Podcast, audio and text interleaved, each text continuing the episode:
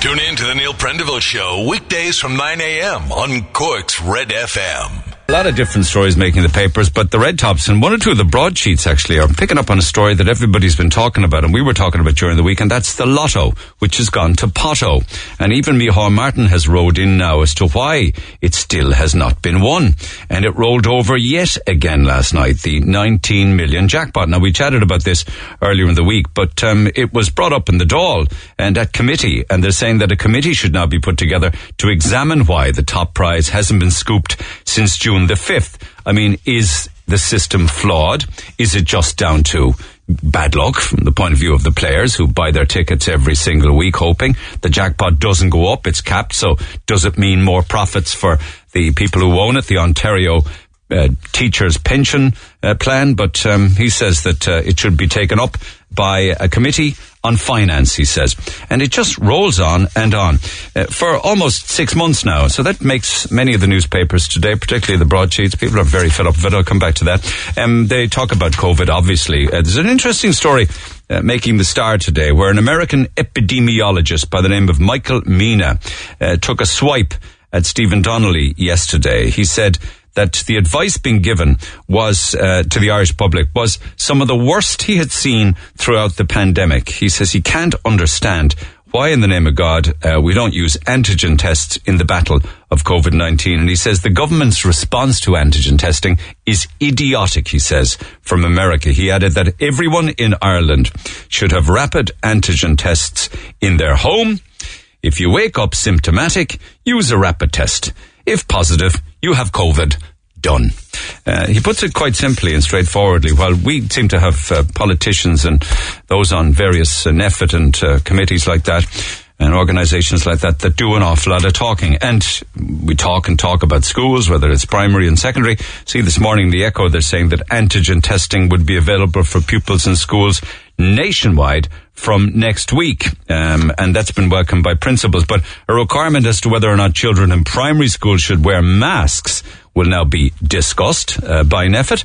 And they're meeting today to talk about that, according to the Irish Times. But you know all of these polls that they have. The one last week saying that, you know, the majority of people in Ireland want a lockdown and everybody's saying, what? A lot of texts on that. There's another one this morning that says that 54% of people uh, say that a lockdown is in the pipeline. More than half the people think another lockdown is on the way, according to a study of, uh, I don't know how many people, now. hopefully they did thousands of people. They, they, they talk about people painting a very clear picture as to their thoughts about, about a lockdown, but not a date. I mean, can I just say, everybody at this stage possibly knows about the rumor that's doing the rounds that they're going to leave everything alone until the 20th of December. And at that stage, they're going to ask um, um, or encourage or indeed order hospitality to close down on the 20th of December to have a really, really quiet Christmas week and after Christmas. So that's the big rumor that's knocking around. I'm only passing it on. I don't know whether it's true or not. You can never tell anymore. Um, all of the papers this morning, uh, the Examiner, the Echo, and the Red Tops uh, deal with uh, court cases and court reports. One, of course, is a court case that has started um, into the death of Paul Jones, who was found inside his front door of Bandon Road two years ago. 25 or so stab wounds to his torso was heard in court, and a stab chop wound to his head. Now, um, the trial uh, involves his sister Helen Jones uh, who's on trial for murdering her brother. And a chap by the name of Keith O'Hara, who was in a relationship with Helen Jones at the time, is also on trial for murder. And the Echo this morning says that it was inheritance lay behind the murder. That's the allegation. These are allegations before the court, and the court uh, must uh, take its course. But there's also one from the front of the Echo today, and the Examiner also deals with it also, where they talk about late night raiders attacking a man who was living, alo- living alone. They robbed his jeep from outside his home, and then one of the attackers held a, a concrete block over his head during the violent rampage, um, which was shown on screen because um, the chap who lived there um, Gary Clark in Rathpeacon had CCTV and it was captured on CCTV. Before the course was Vincent Delaney from Spring Lane halting site. He pleaded guilty to a charge of assault causing harm. Now, it's a very, very disturbing attack, uh, but with uh, involving uh, two individuals. Um, the attack, the uh, he, now Gary Clark managed to get out of his home. I believe it was a, a mobile home, uh, but he was attacked and knocked to the ground and dragged by the hair to a kneeling position and beaten further. And this was captured on, on CCTV. Jeep was located a week later at Spring Lane halting site. But the effect on his life thereafter um, is, is just harrowing. You know, whether he goes out to work, he's worried about whether his trailer is safe. He's always on edge. He says his life has changed. He's constantly stressed about it. That's a front page headline and story making this morning's echo. And yesterday we dealt with the 350 million euro O'Callaghan property investment and development on the South Quays. 5,000 jobs will be developed, um, for the, 5,000 jobs will be created for the development, according to the Mirror today. I mean, uh, everybody's picking up on it they have the multi-story offices and apartments and cinemas and hospitals for the area. I mean, it's going to be incredible. Uh, Cork Chambers obviously welcomed that, as did the Lord Mayor yesterday morning. Uh, but many people are now asking where they're going to get the people to actually build it because of a shortage of workers in construction. And talking of construction, the this is just beyond sad because the vast majority of people who should be buying houses should be young people and they should be ideally in their late twenties to early 30s, but uh, and that should be the vast majority. But the vast majority of first-time buyers are not people in their late 20s, mid 20s, or even early 30s because they've been completely priced out of it. Just a quarter of them are now featuring with regards to uh, those buying houses, and I think that's very, very sad. So, front pager in the Independent today. The reason why RTE pulled the McGinley interview, as they're calling it, Andrew McGinley, is apparently because um, his wife's family wrote to RTE and objected. That was the reason before, before it. It took forever to get that information. It's now beginning to whittle out. Uh, but uh, they were saying in the letter that his appearance on the Late Late Show would be too painful for them. Unfortunately, it's caused an awful lot of pain now for Andrew McGinley. And the story then of uh, Christmas, well, what can I tell you? We, we do know that um, you know everybody's going to do a bit of uh, you know Black Friday shopping tomorrow. More about that in a few minutes' time. But there's an interesting compensation case makes the front of the Sun, where a, a, Santa, a Santa's Grotto photographer won 200 euro compensation after his Christmas was ruined when he was denied breaks for three days. So he took it to um, tribunal. And it's a front pager making this morning sun. Grotto Snapper wins Compo Christmas Hell the fight before Christmas, they call it. And then there's a story in the Sun of a disabled woman who is suing her mum's GP for millions for allowing her to be born. She's a spina bifida sufferer called Evie Toombs. This is a story out of the UK. She says that the doctor failed to tell her mother to take folic acid supplements. That's an incredible story. I'd be very interested to see how that one rolls out in the courts. And they're also talking about a fear of shortage of turkeys. If it's not Christmas trees, it's turkeys. And butchers are being inundated with orders early due to fears of, uh, of supplies. You know the old avian flu virus where 30,000 turkeys above in County Monaghan were culled because of it? They're worried there won't be enough to go around. And the papers also today talk of Black Friday. And of course that is tomorrow. And the Sun gives you ideas um, as to how you should navigate in the online world on Black Friday. Whether the websites are legit or not, whether it really is a good deal or not, and is there anything better that you can do to uh, look after your security online. However, shouldn't we really be thinking about shopping local over the next few days or the next few weeks, if at all possible? I think an awful lot of suppliers on Leeside will match the price. You can always ask them um, for a better deal, or at least give them the uh, an opportunity uh, to uh, at least pitch for your business. Uh, I don't mean to be sounding preachy about this, but it's a very, very important time now with the lead into Christmas to be at least trying as best we can to buy local. Um, they will have the products in stock, the, the shops. I mean, you could well be waiting a long time if you order it online.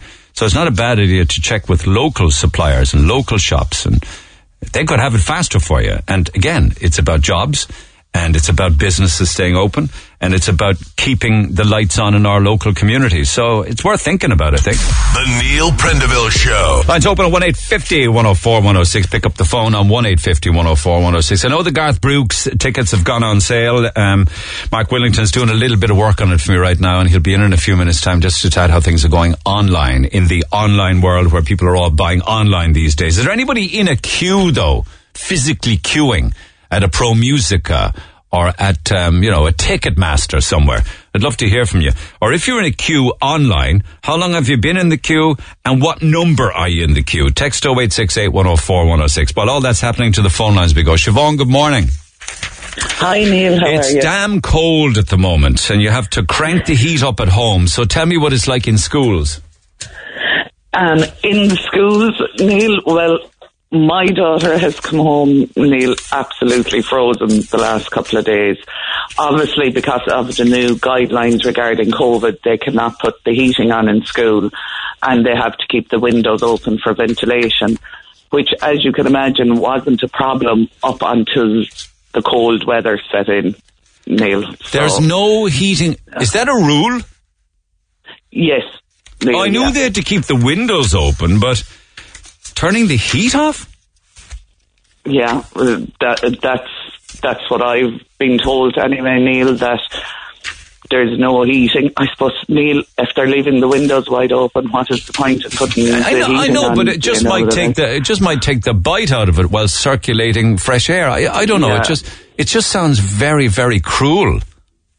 It- Well, Neil, it's the fact that like these are young kids. I, I even feel sorry for the teachers, to be honest with you. You can imagine trying to do your job six hours inside in a room. You're in with a load of kids trying to keep them sitting down. They're freezing with the cold.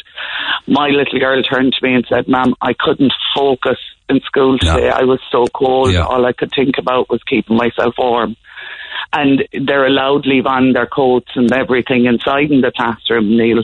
But she was absolutely freezing, and I know I'm not the only mother.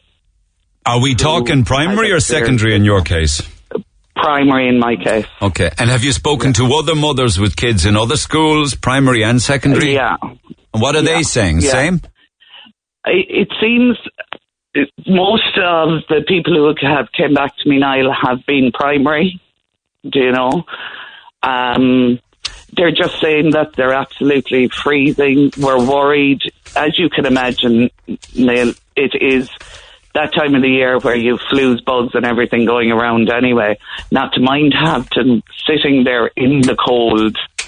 It's just heightening every fact. Do you know what I mean? Yeah, I'm, I'm, at least I'm have- happy to hear that they're being allowed to leave their coats on because when I dealt with this story Yeah. about a week or so ago, they weren't allowed, I was being told, to leave coats Well, on.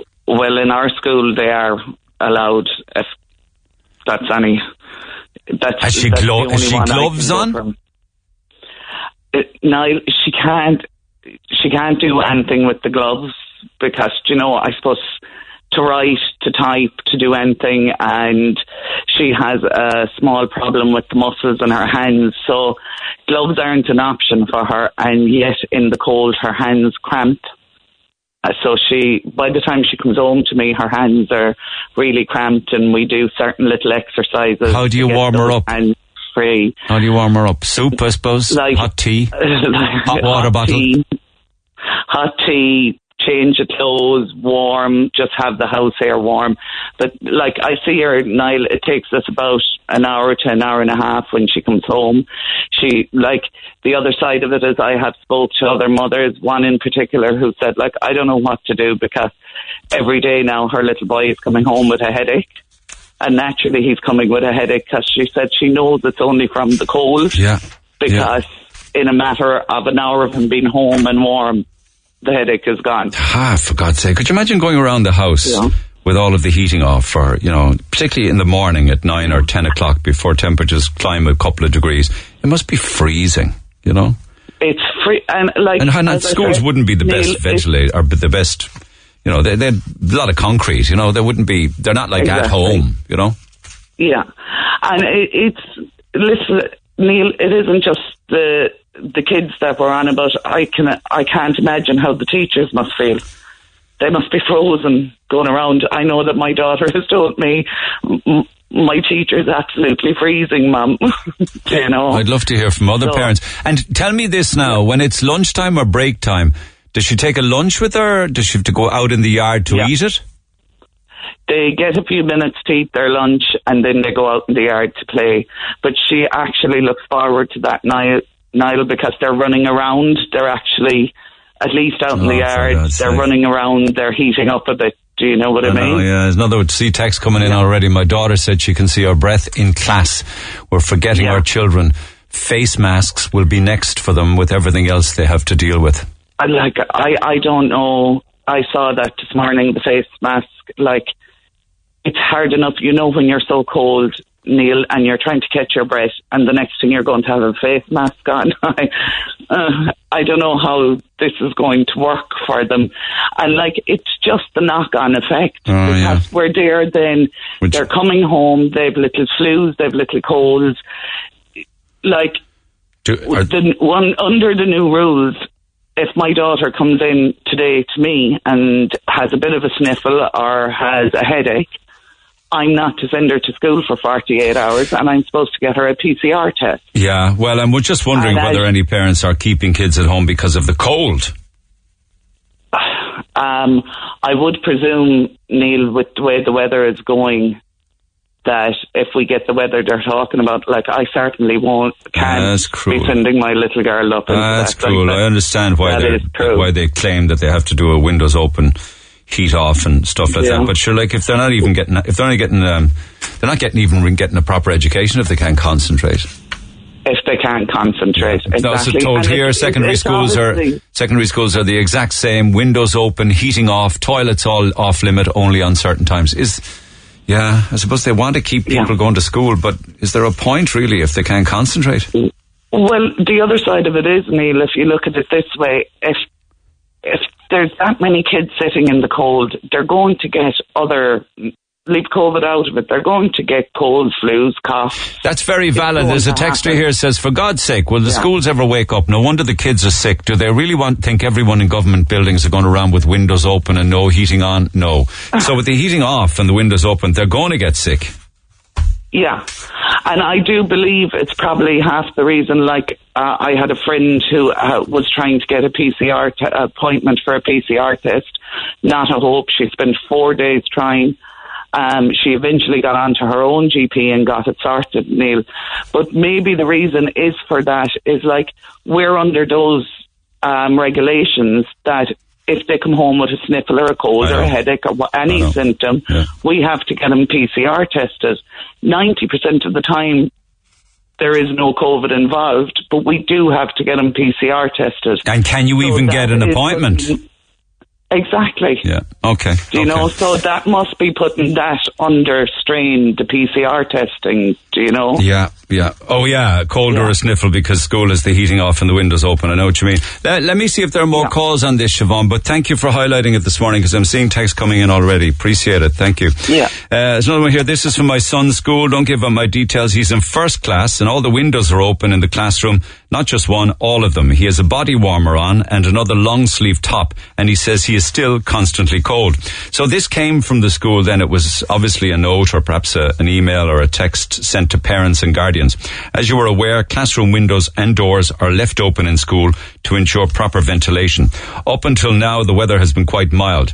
However, the forecast is for temperatures to drop over the next week or so. And therefore, we encourage children to wear thermal layers thermal skins under their uniforms to keep themselves warm. If necessary, children can wear another layer, like a fleece top over their uniform. Pupils are brought outside during the day to help with ventilation and also to play at lunchtime. So children should wear warm coats for these times and bring hats, scarves and gloves if necessary. Thank you. Don't know what school that's from. That doesn't mention as to whether they've turned the heating off or not.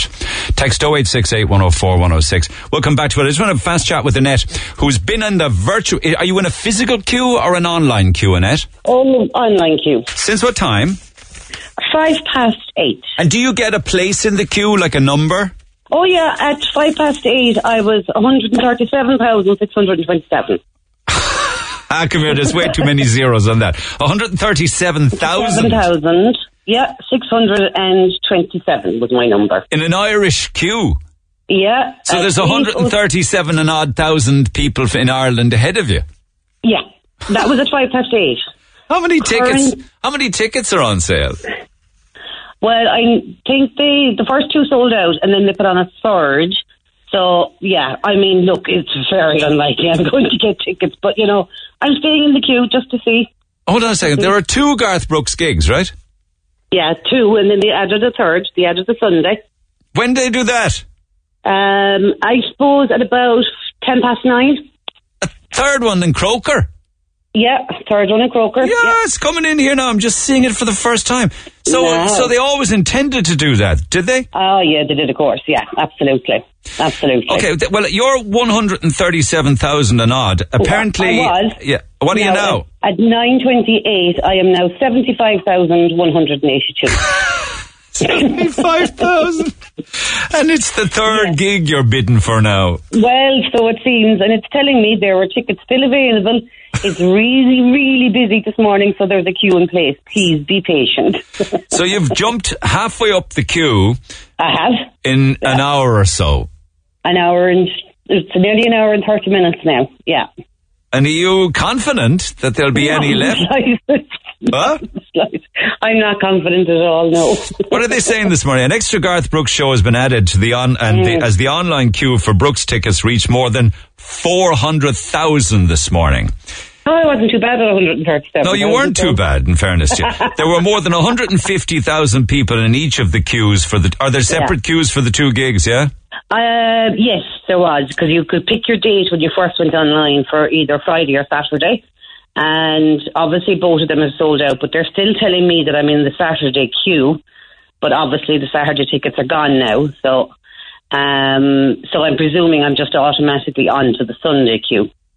Yeah, because I think it's seventy-five thousand tickets per gig. Well, I'm at seventy-three thousand now, so I'm I'm getting there. You're moving. Fa- if I kept you on hold a while, you probably will drop even more.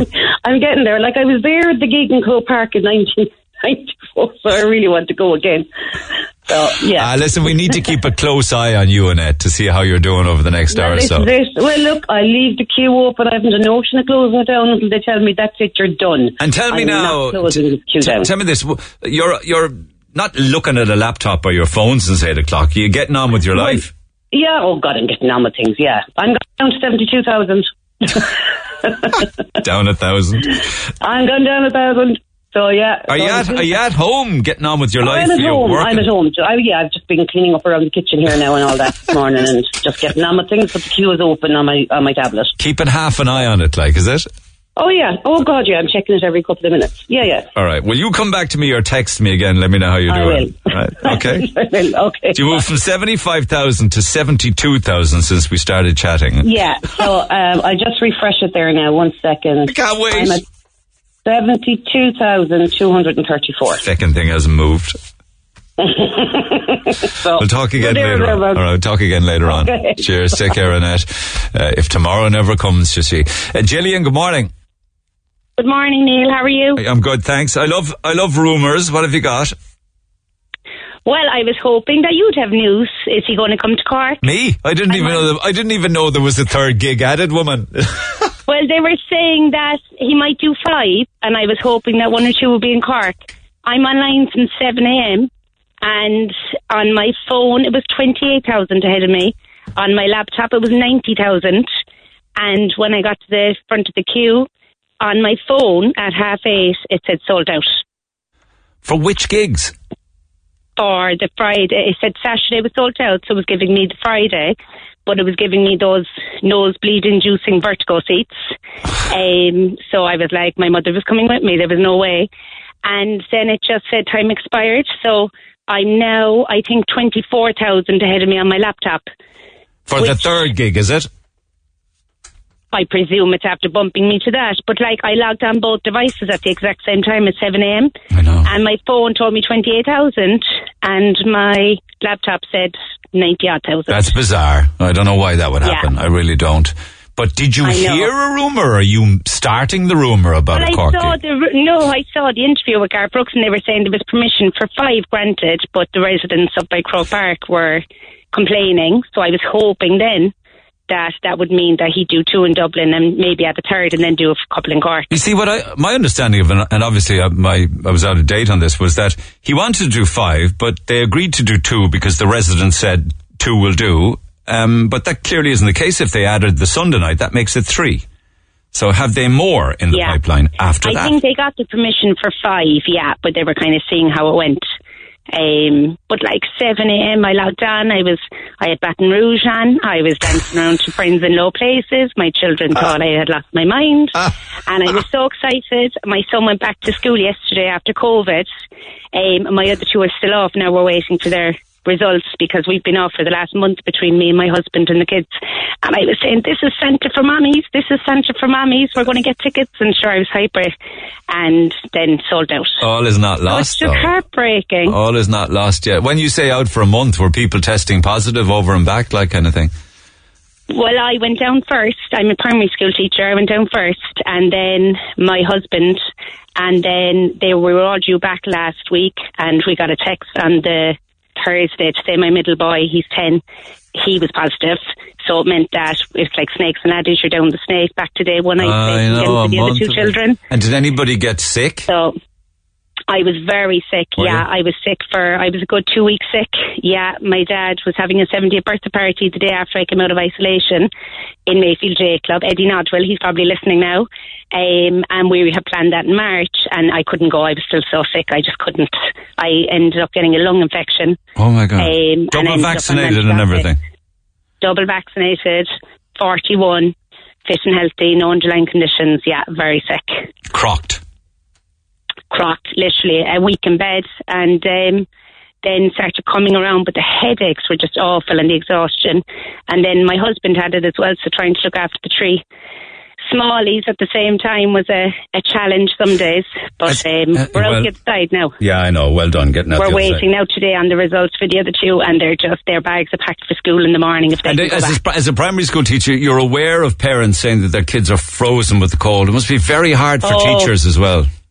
Crazy, crazy. There was days even like I'm out since the fifth of November, and there was days even that week I couldn't feel my fingers, I couldn't feel my feet, and then you're going from the fire into the frying pan because you're on yard duty then nearly every day. So you're frozen in the You're as then you cold as the kids. the Yeah, we mustn't yard. forget the It teachers are also suffering. Yeah. Yeah, it's And- freezing, but and, can then they, you're they, learn, are they learning anything in that cold, do you think? Um, I don't know. Like I haven't been in now for the last two weeks, so there was major change in the temperatures this week, even. Yeah. So I can't even imagine what it's like this week. I'm hoping to be back in there Monday morning if the other two now are are negative and we Yeah. can get back to normal. But I'll be layering up. I'll be like the Michelin man walking into school. I'd say. And the heating They'll will be off CS as well. all around her on the lockdown. The what? They'll be saying Mrs. Horgan it all around her when she was off the COVID because I'll have around 40 layers on. you just better tell them when you when you go into the class. Listen, I haven't put on weight. It's thermals. Yeah, it's just all the windows open, and then because all the doors and the windows have to be open around the school, even your classroom door, there's crosswinds going through the school. oh, stop! So I'm getting there's cold just even listening to constant you. Oh, breeze. I know, yeah, it is God. awful. And you see the little kids, like I teach first class now, they're only six and seven, um, and it's hard. Would your heart So be breaking for them, yeah? to do. Your it heart would, would- yeah, yeah, and you have to do pee outside. You're not allowed to use the hollis still. You're Okay. trying to do pee outside I know, them, I and know. sure, God love it. They've been through an awful time of it. Like. They have, but so have you guys, and we need to remember that as well. Let me know how you get on with the tickets for GB. All right? I, I think I'll be getting tickets for probably 2031 at this stage. I know, but anyway. Stay positive. stay he comes to. Cork All and right. they'll um, they'll put on. I don't know. Gillian. I mean, moving a Garth Brooks gig and the rig and the equipment and the sound and the trucks and the juggernauts from Dublin to Cork, I don't know where they do it. They, they might just want to leave it where it is, you know? Maybe, yeah, yeah. I mean, I don't want to be a party pooper. It would be great if it happened. I know, I know, but sure, we'll just have to wait and see. All I right, suppose. girl. Take care for now. Cheers, Gillian. I'll talk to Debbie and Mark Willington after the break. Text the Neil Prendeville Show now. 086 8104 106. Red FM. Garth Brooks tickets on sale. The first two gigs sold out and they're selling Sunday now. Debbie, good morning. Morning, Neil. How What- are you? so congratulations are in order, I believe. yeah, thank you. You, you got them for what, what gig? The Sunday, I actually put in for the Saturday. Um, I was in the queue with there, the virtual queue at seven o'clock this morning, and then I went into the next queue at eight o'clock when the tickets went on sale. And then I didn't realise that I was in the Sunday until I had them paid and all for. Go it was away. when the confirmation came back. But I'd say that was just down to me not looking at it properly. But I must have gotten some notification along the queue somewhere, but I obviously bypassed it. So they that's what happened because other people other people just timed out or were, were logged off. You were saying you got changed from one queue to the next to the next. Yeah, yeah, it just went off. Now it did at one point at around ten to nine say that it lost connection and I was nearly hopping around the place, but actually it just brought me back into where I was in the queue. But I presume for the Sunday night queue then rather than the Saturday night queue. Gotcha. you know? You because you don't care what what gig, do you? Oh no, no. Well, I would have preferred the Saturday just because the Sunday would be more awkward with the kids and stuff with school on a Monday now and all that. But Oh. look, we'll figure all that out next September. That's So you went on at what time? Uh, well, I logged in at seven o'clock and it said join the queue. What I number were you at that stage, you know? No, all that did is it just brought me into a countdown from an hour down to eight o'clock. And then at o'clock it changed to join the queue again. So I joined the queue again at eight o'clock. I was actually looking at my phone as it was counting down, you know, ten, nine, eight, seven, six, whatever. And when I joined in first, I was around. One second, I'll actually check because I took a screenshot and sent it on to the girl that um, we're going with. Yeah, that would have been around about Um, eight o'clock, I, suppose. was, Where was I? I joined in at around 62,500. At what time? At, well, that was literally at 8, 8 and 10 seconds, like that's when it logged me in. Very lucky then, because another caller a while Yeah. ago was 137 in the queue just at eight o'clock. So I don't know why that happens. Yeah. You just got a lot and a friend of mine now, like the two of us were logging in at the same time. Like if I got in, I was getting her ticket. So she logged in, she was getting mine. And she was similar enough. Like she logged in around 90,000. I don't know why it logged in quicker for me, but I know. I'm not going to ask any questions No, no. anyway. I mean, you got to work together as a team. I understand all of that. Yeah, Who yeah. cares? no, She had two devices going. In fairness to her, I But apparently there was three hundred thousand in the queue. They're saying when the tickets went on sale Oh originally. So you did you did crazy. quite well. Yeah, no, so we're delighted. Yeah, so bring it on Sunday the 11th of our next year, September. Go on, give us a big loud yeehaw. Yeehaw! Yeehaw! well done, girl. Thanks, Debbie. Cheers. Neil. Mind Bye. yourself. Okay.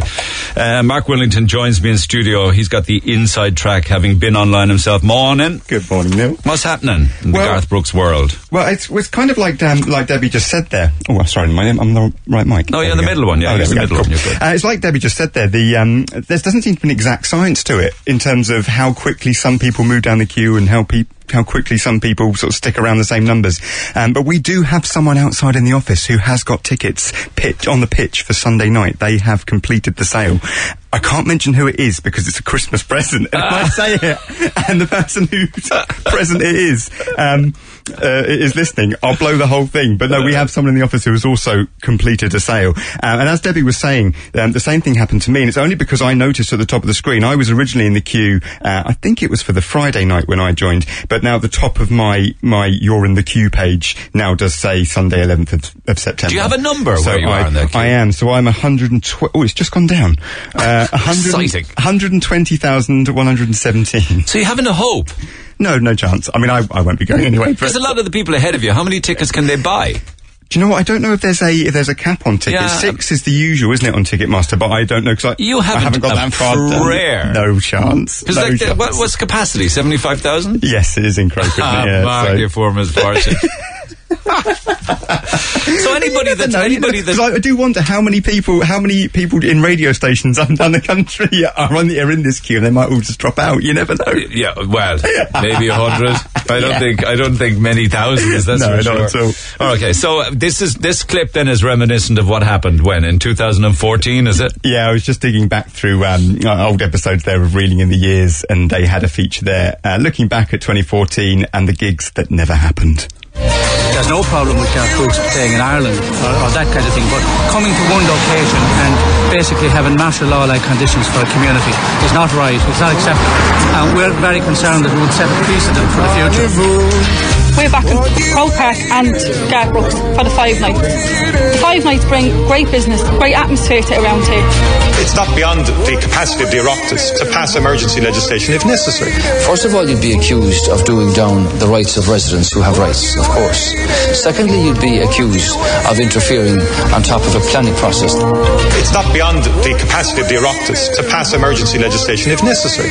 First of all, you'd be accused of doing down the rights of residents who have rights, of course. Course. Secondly, you'd be accused of interfering on top of a planning process. I can tell you this honestly. Anyone in Ireland, anyone on the planet is sad about this. You're not one billionth as sad as I am. Because I'm the real loser in this one. It's madness. Madness. They should have told the man in the first place he could only do two concerts. There's 400,000 people very unhappy. It's an absolute disgrace. Absolute disgrace. Reeling in the years from 2014. Do you think they'll add more? I mean, you don't have any insight knowledge as No, to whether there's no five idea. and they're drip dripping them out, no? I mean, yeah, for all we know, there could be five already agreed, and and they will come out as soon as the Sunday is. And what have they done with the residents out, of Croke Park? Send, sending them to Barbados for the week or something? maybe, maybe that's the Sending them to Garth Brooks Ranch? yeah, or maybe they should just give them tickets for all five nights, and then they'd have a great time. No, they'd have five headaches then. yeah, true. Yeah. I, I've gone down in the queue, 117,639, so it's moving. You're so optimistic and positive. I love your your positivity. You haven't a hope. Although, do you know when um, uh, um, when the unnamed person outside in the office joined, they joined at seven fifty-five. So just before, obviously, it all went on sale. There was already sixty-three thousand people waiting in that pre-queue at, uh, at five to eight. What are they saying here? Ten past eight, there were 280,000 people waiting to buy tickets for gigs. Uh, but if you do get to the top of the queue, will you actually buy anything? No, I don't. I'm I'm quite rare in that I'm a Brit who knows who Garth Brooks is. it's, it's not really that, that, that big in the UK. Isn't and, he uh, really? No. No, I know, and I know because my um, my granddad was a was a big country music fan, and uh, and Garth Brooks. Irish So I so I do know, and I was just telling Kira in the office this as well. The the the album in pieces is my only knowledge of Garth Brooks. So um, uh, the Red Strokes and Dancing Outside the Fire, all that sort of stuff. I know that album. You know, the, it's the one with the red and black checkered That's right. Yeah, cover. the Red Strokes, a great song. We don't Love hear the Red that. Strokes. Great music video for the Red Strokes well. Him at the piano with the red paint. So it's very place. much an Irish thing then, Garth Brooks, isn't it? Well, I'm just not aware. Obviously, my my granddad was was Scottish, um, but I'm not aware of anyone in, in many people in the UK really being that aware of Okay, Garth Brooks. okay. I tell you what, if you by chance, you won't, but if you by chance get to the top of the queue and snaffle a, snaffle a couple of tickets, buy them. I'll give you a credit card to buy them. We'll give them away on air. Absolutely, Just yes, in case it happens. I don't expect it to happen, but miracles could happen. They I'll could leave put it a, running. They could put a fourth gig on, and we'll give the tickets away. If I'm- you can, if you can buy more than two, do. Yeah, I'm, I'm terrified now of, of, of the window quitting or uh, or, or the, or the, the, the, my off you go, off you off. go. Busy morning for you this morning. Thanks, Don't mess with that phone. Touch nothing. Thanks, Mark. Back after the break. Talk to Neil Prendeville now. 1851 04106. Red FM. With regards to the lotto not being won since June, Micheál Martin says he can do a lot of things and they have high estimations of themselves in the Dáil, but he, think his, he says his, his capacity to produce a winner in the lotto may exceed our expectations or estimations of what he can do as a Taoiseach. Mind you, the whole story evolves around um, TD uh, Fine Gael, TD Bernard Durkin, who's been um, really front and centre with this for the last few weeks. He is saying players who've been buying their tickets twice a week are rightly fed up the fact that uh, it doesn't get won and it just rolls on and on and on and the jackpot stays the same. And he wants an answer as to why no winner has been picked or no one's won it for nearly six months. He says it's high time to see what's going on inside that machine. Let's see what's making those balls spin. How long more will people continue to buy tickets if they don't believe they have a fair chance of winning and they're rightly fed up? He also called for the numbers of balls in the lotto drum to be reduced back to 36. The amount of balls in there is 47. Um, and he wants it back to where it used to be at 36. And he, also recently said that it would be easier for Shergar to win Squid Game than scoop the Irish jackpot. So that's where we're at, at and we spoke about this earlier in the week. Uh, and we we're asking the question that and many more as to firstly, why did we sell it? The lotto was sold. Uh, actually, the entire lotto system was sold to a company that runs the Ontario uh, Teachers Pension Trust. The lotto was capped because if the prize fund went over 19 million, uh, all the combination of numbers can be done by a syndicate. Um, they need to keep it as a game of chance. That's why it's capped at 19 million. They also capped the euro millions at 200 million for the same reasons as Pat. Um, but, but, but you were refer- the, the, the actual syndicate we were talking to who won the lotto before was the Scruffy Murphy syndicate. They had a strategy of buying all the combinations of numbers in the 636 lotto, uh, when it would roll over. They won twice, uh, but they made a profit on all apparently. Um, so uh, that's why they increased the amount of numbers from 36 to 47. The Irish Lotto is for profit. The government sold the license to operate that 20 years ago after the financial crisis. Um, every single government we had in recent decades have been so incompetent, so true what that man said. They sold off all of our natural resources, never mind just selling off the lotto. Um, and also, somebody else was given out grief about uh, selling off our national road structure to toll systems. You might think the sale of the lottery was a sin. Try the sale of all the toll roads in this country. That's worth billions, says Billy Morrissey. Morning, Neil. The reason the lotto is capped is that it went, if it went much higher, you could have a situation where a syndicate could actually do every single combination and come out with a profit. I mean, I was amazed to hear that for the first time earlier in the week, and many people are saying that. Others are saying the shops get 1% of the winnings. I- that, that just, I mean, you're entitled to say that if you believe it, but I don't think that's the case. I mean, shops then would get huge money if it went, uh, you know, I mean, you're talking about 19 million. Imagine 19 million of that. Um, the amount, the money should be split over 10 different games on the one night. Just keep playing the game over and over. Uh, look at the amount of money the National Lottery would make. The money could be reinvested to support the homeless. I also discovered during the week that 30% of the lottery, it's 30% of it goes to good causes. Uh, one final one, just to let you know, oh yeah, that you're right. That's the Canadian Teachers Pension Fund. Appreciate that. Thank you. Lines will stay open, of course, uh, right through the news. So text 0868 104 106 if you want to get involved in that. Just one thing from yesterday ahead of the news. We were talking about uh, where Santa Claus would be across Christmas. And in a list that I read out from a, a listener yesterday morning, um, we inadvertently said that Fota House didn't have any Santa Claus this Christmas time. That's not true. They do. A fairy tale Christmas at Fota House. And it can be booked, and I'm told there's availability on their website, www.fotahouse.rezgo.com. But if you go onto the website, you'll find the Santa Claus link and you can click it yourself. So happy to correct that. A fairy tale Christmas at Fota House and it can be booked online. Back after 10. Hey, it's Dave. Join me weekdays from 4 for Dave Max Drive, where I'll help get you home or give you a little lift at home. Big hits, loads of fun features, and traffic info. What more could you need? Join me weekdays from 4. Dave Max Drive. Get it off your chest.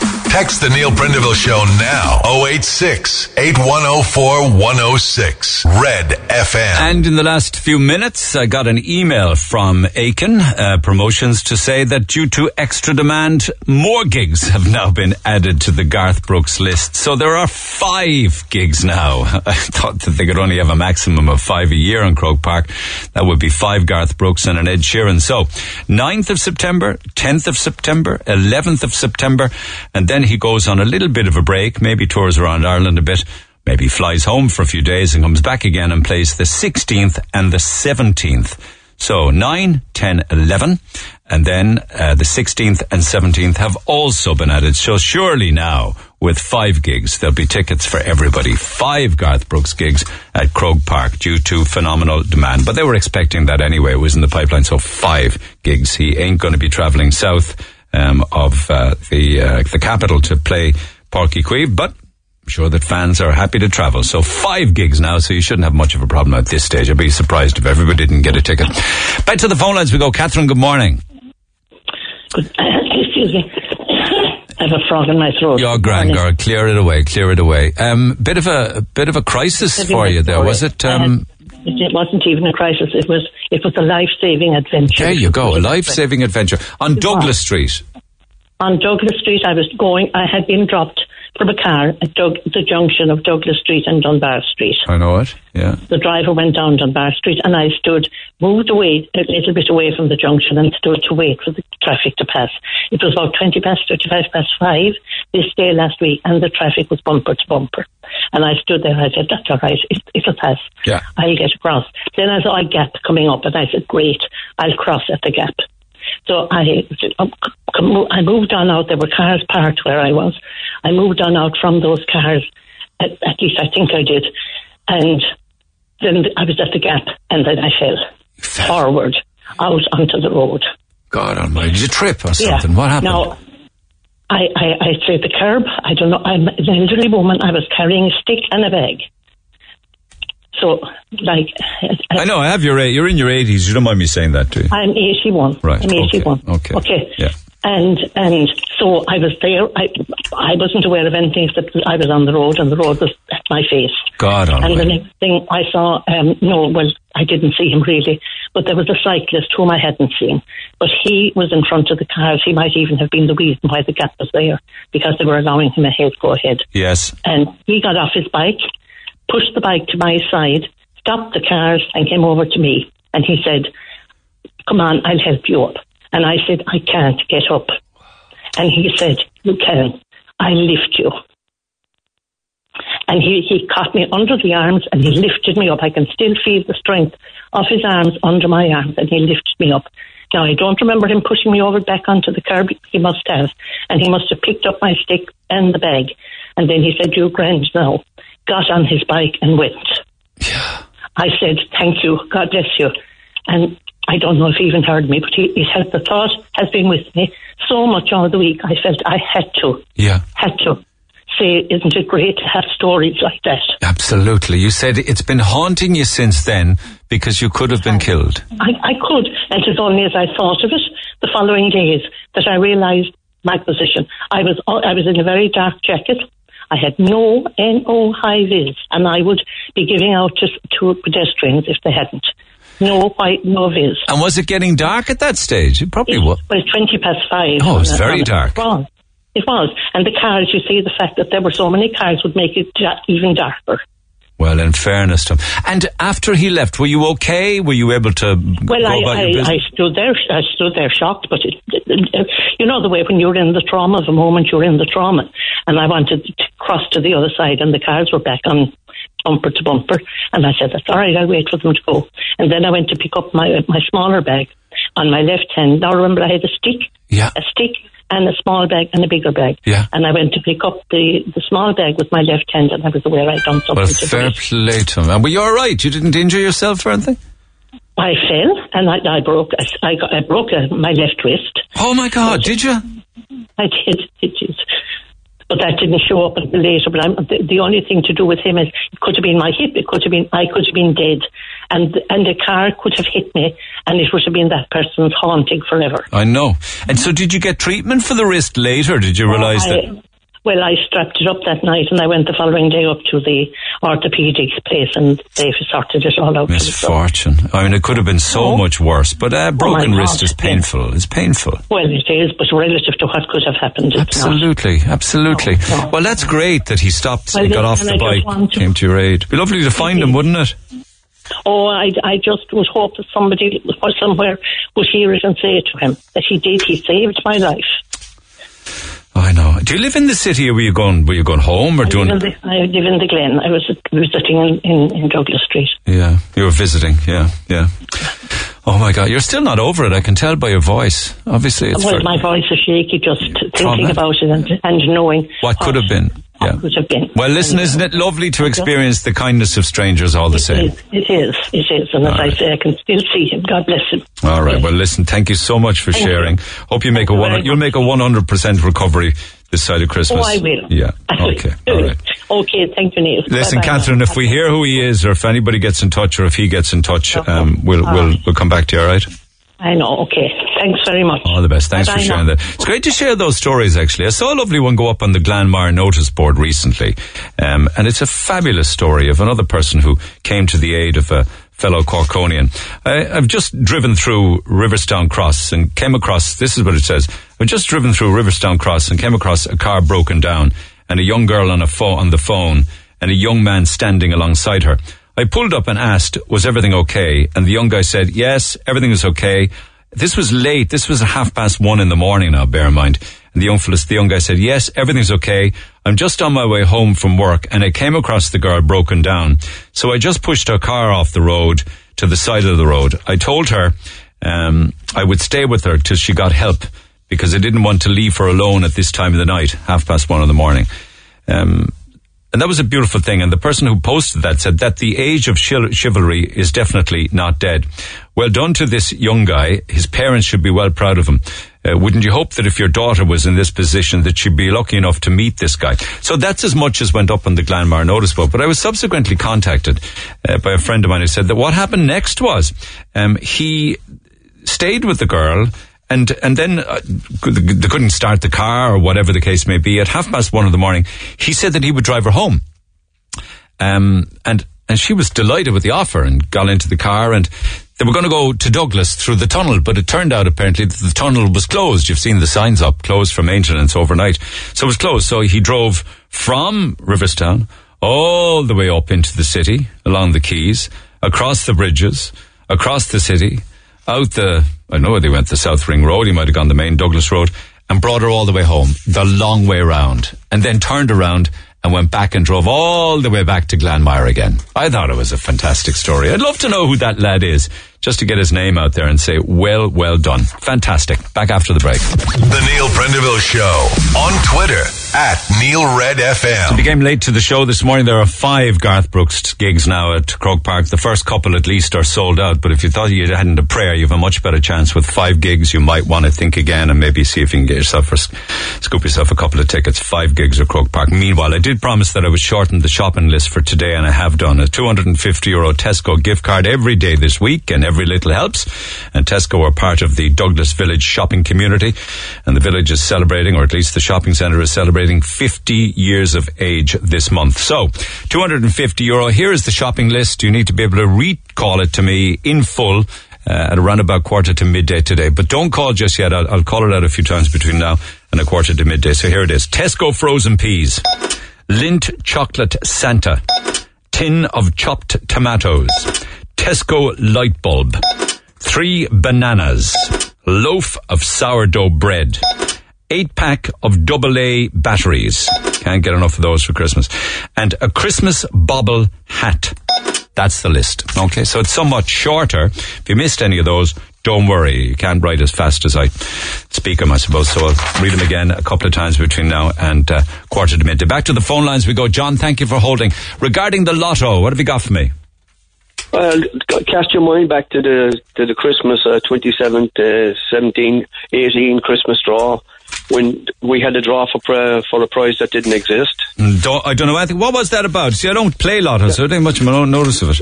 No, I, I I've been watching this for a while, and I was wondering what was going to come up later on in, in, in the thing. We had a, we had a Christmas uh, prize draw for a million or something back in 2017, 2018, uh, and uh, but apparently that prize didn't exist.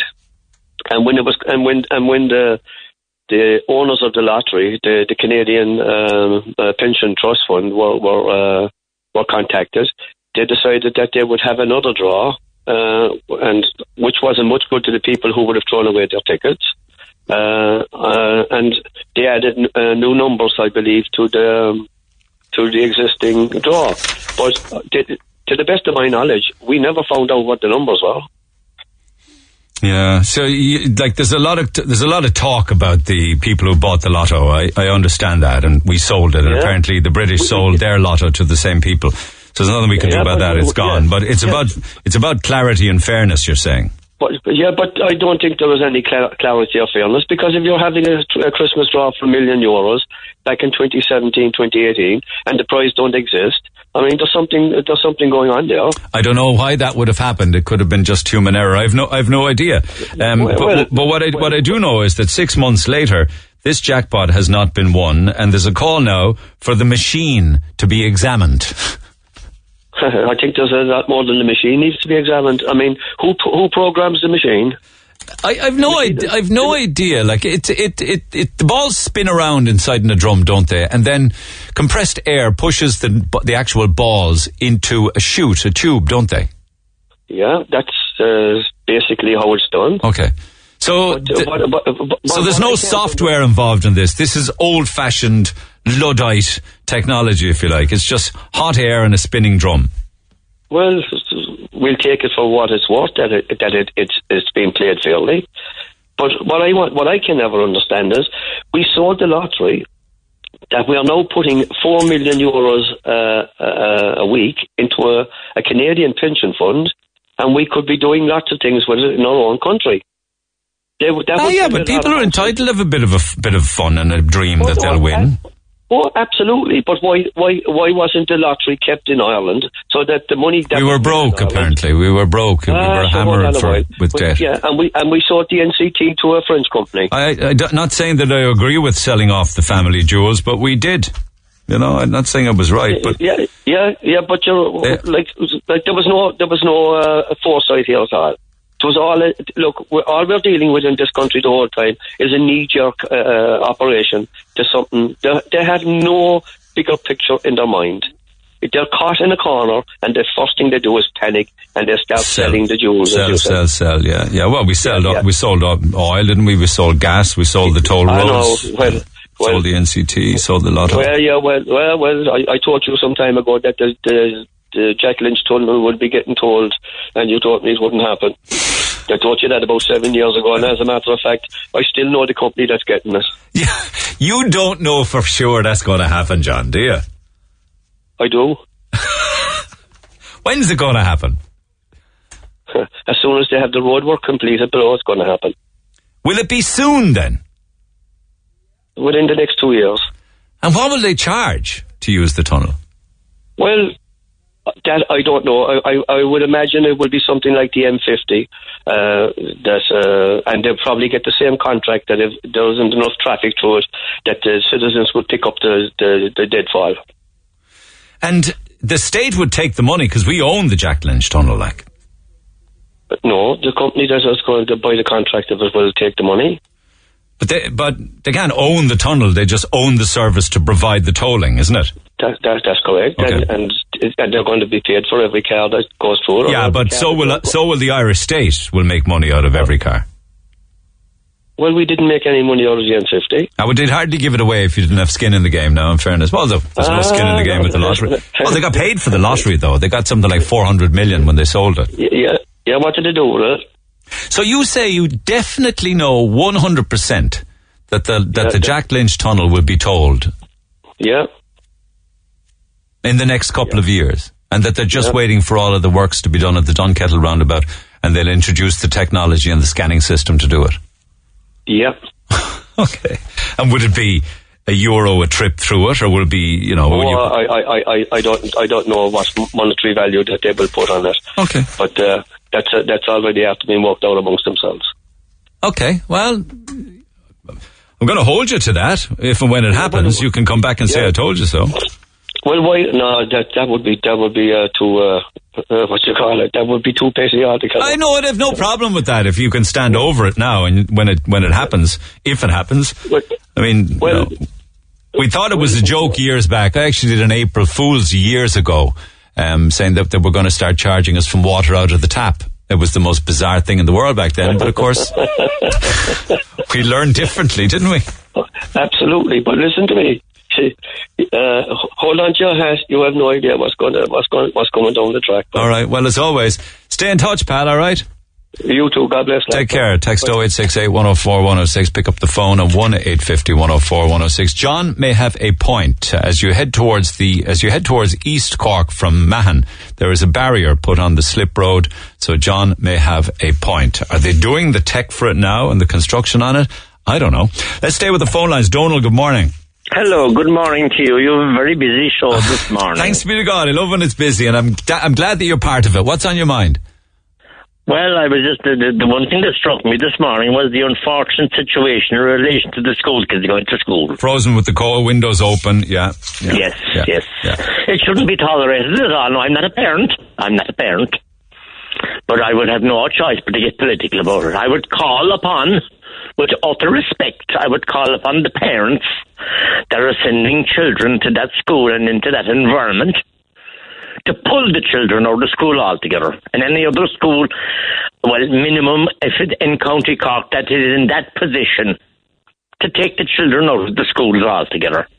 On the basis of what? That they're frozen on with the cold, they're going to get sick? children into sub-zero, sub-zero um, in, uh, learning environment for to have their children educated, where they'll pick, where they'll pick up minimum the minimum of cold. Well, that's what one of the mothers was saying to me earlier on, that they're coming home with sniffles and coughs and Yeah. colds, and they have Yeah. to go for a Yeah. lotto test. It's always, or sorry, a COVID test. It's always negative, and it's just blocking up the entire system. You can't even get a PCR test as it is.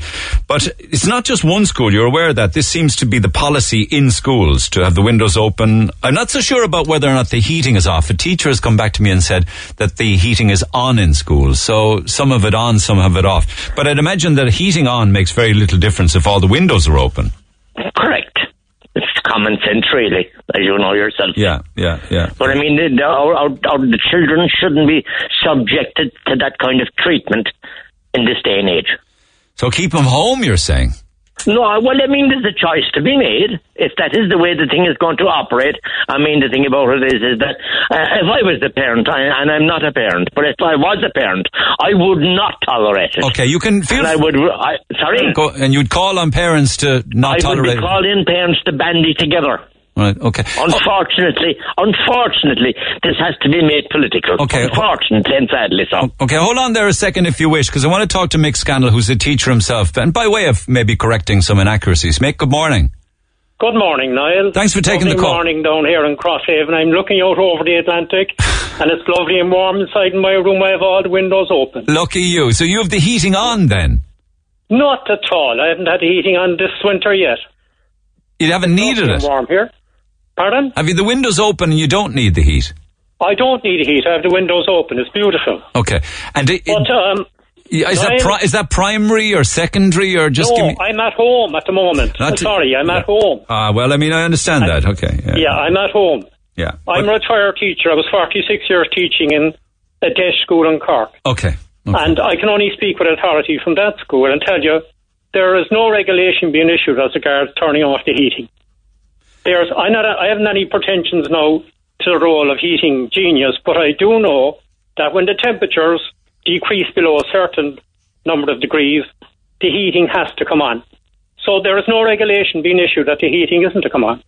Oh, yeah, but if I speak to parents who say that in the primary school where their son or daughter is, the heating has been turned off, I believe But them. that's probably a local decision, Niall. But I do know that the heating is on in the school that I taught in, and I'd assume that it's on in other secondary schools as well. And you've checked that, have you, recently?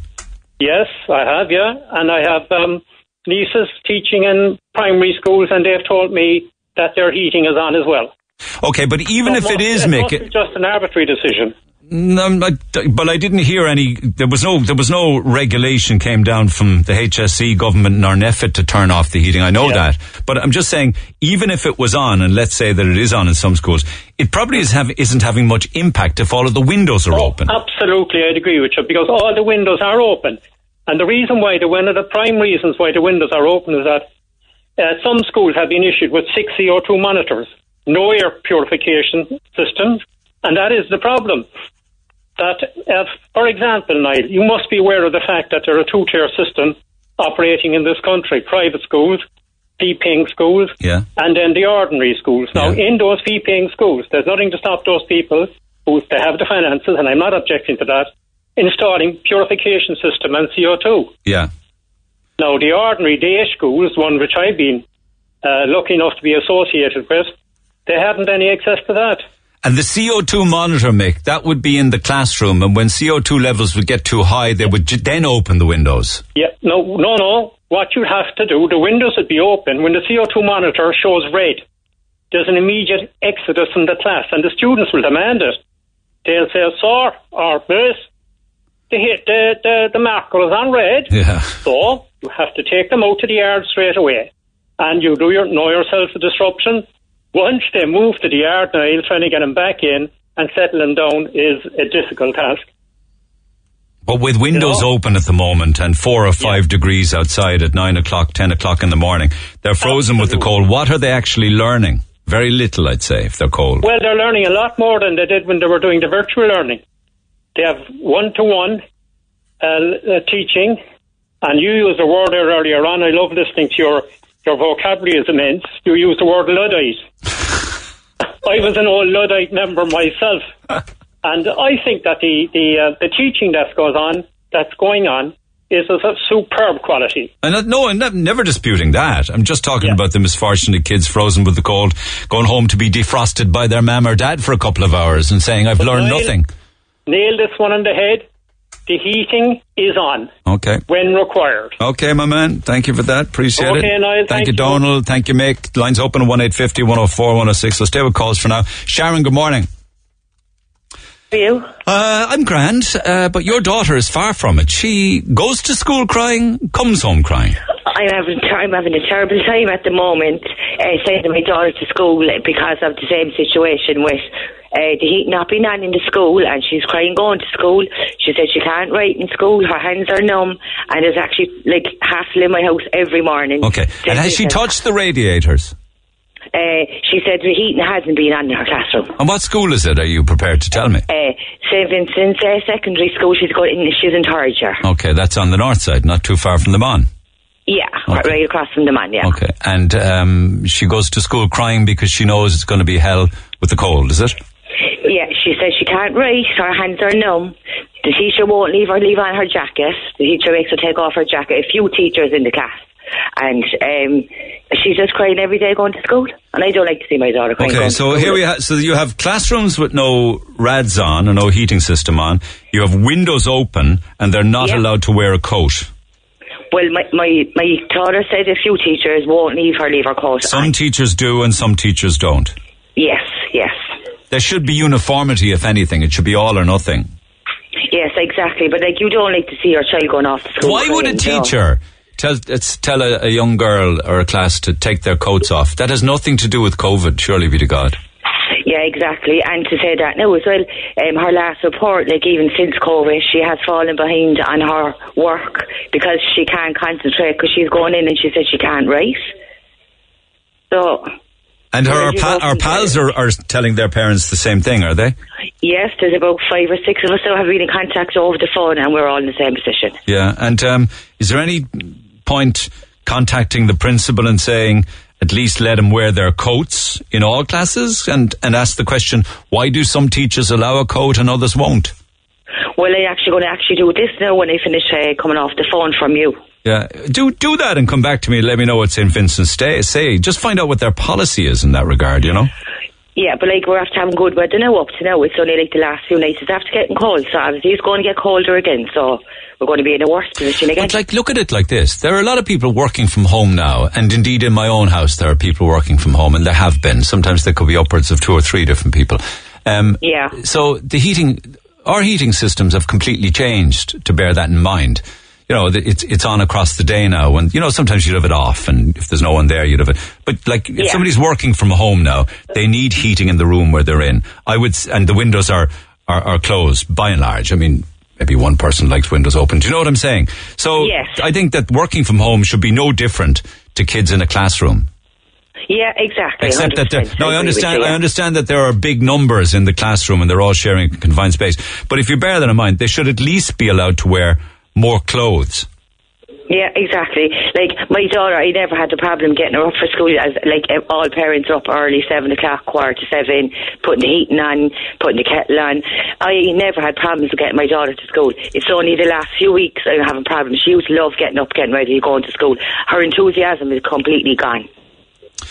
Yeah. Somebody was saying to me that we've reared a different, we've reared gif- different generations of children now. If you went back a hundred years ago, you had young men going to war at 17. They were down the mines at 10 years old, digging out coal and working on farms and working with their hands in the freezing cold all winter. And that they should just toughen up.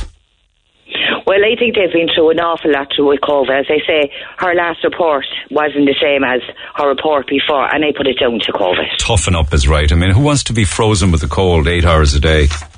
Exactly, exactly. So I used to make my point anyway because I'm not the only parent in the same. Will you call the school and come back to me? Let me know what they say, Sharon. I will, of course, no problem. Neil, thanks, Thanks very as much for having me always. on. Cheers. No, it's, might be thanking you. Back after the break, text 0868 104 106. Call the Neil Prendeville Show now. 1850 104 106. Red FM. Uh, it's uh, mental busy this morning. If we get an opportunity, I don't know if we will, we'll try and call a couple of schools ourselves just to see what their policies are. But you're talking about school. Hold on there, Lorraine, Philip and Brian. I'll go to calls in about 60 seconds time. It's a lovely article in the Echo today talking about schools um, and past pupils unions. Some schools have very, very powerfully strong past people's unions. I know the North Mon does year in, year out. And uh, they recently had their North Mon PPU annual dinner. Now, I did Leaving Cert in the North Mon. I did uh, what we called Intercert at the time. Uh, down in Ashton, um, and then did Leaving Cert in the Mon and lived in Blackpool with my grandfather for many of those years. So I've happy memories of that. But um, I see all of the photographs in the PPU and the Echo today. It's lovely to see uh, Long Tom still alive and well. He's in the photograph with the former Lord Mayor. Frank Buttimer's there with his pals from back in the day in school. But, uh, and that's lovely to see. But one thing that I want to mention is the Conal Creedon is photographed at the North Monastery PPU annual dinner. It makes the echo today because Conal Creedon um, has won the, or has been awarded the North Mon PPU Person of the Year for 2021. He's there with the, with the Lord Mayor and Paul Moynihan, the President of the North Mon PPU. And it's lovely to see. Glad that they got to do it as well, which is, which is terrific. And there's Conal holding his much coveted piece of glass, and he deserves it. A great Cork man. Lines open at one eight fifty one zero four one zero six. Talking about great Cork men, right? I told you that story of what happened down at Riverstown Cross when that young girl's car broke down. I think it was about half past one in the morning. Uh, okay, so without repeating myself, uh, the man who came to our aid is Brian O'Shea. We found him. He's the manager of the Riverstown Inn, apparently, and he joins me by phone. He's probably mortified, but anyway, fair play, Brian. Good morning. morning, Neil. How are you? The mortification of being tracked down. yeah, I know. what happened, pal? Tell us the story. no, Um, no, people usually aren't, but I always find them. What happened? Um, I was just after locking up the pub as usual, and um, I was heading home, and I don't live too far away. And um, So it was about half one, was it? Oh, it was, yeah. yeah, Okay. Yeah. And um, I was just going through the crossroads to go home, and, you know, there was a car alongside me, and it was late, and there wasn't many cars around. So as I went through the crossroads, then I saw the car didn't really take off to go, and I had gone up the hill, Barnavara Hill, to go home, but I saw that the lady in the car hadn't moved. So I kind of, I did a loop around to go back. Isn't it amazing? Because some would just not bother. They kind of say, oh, that's very strange, and drive on.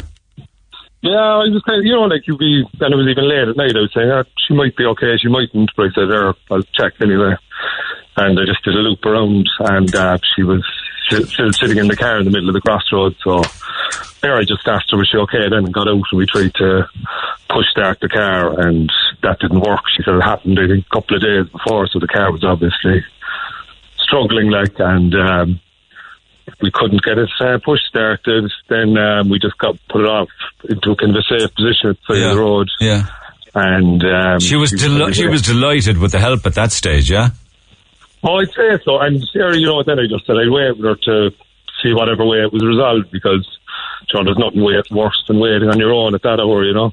You And she was trying to find someone to come and get her or something like that, or... She rang, she rang the insurance company, you know, and um, they would like to get some kind of vehicle recovery, but they said it'd be an hour and a half wait. So that's uh, that'd be kind of ridiculous till nearly three in the morning. So I just said we get her car kind of to a safe position. I give her a spin home, you know. what happened then?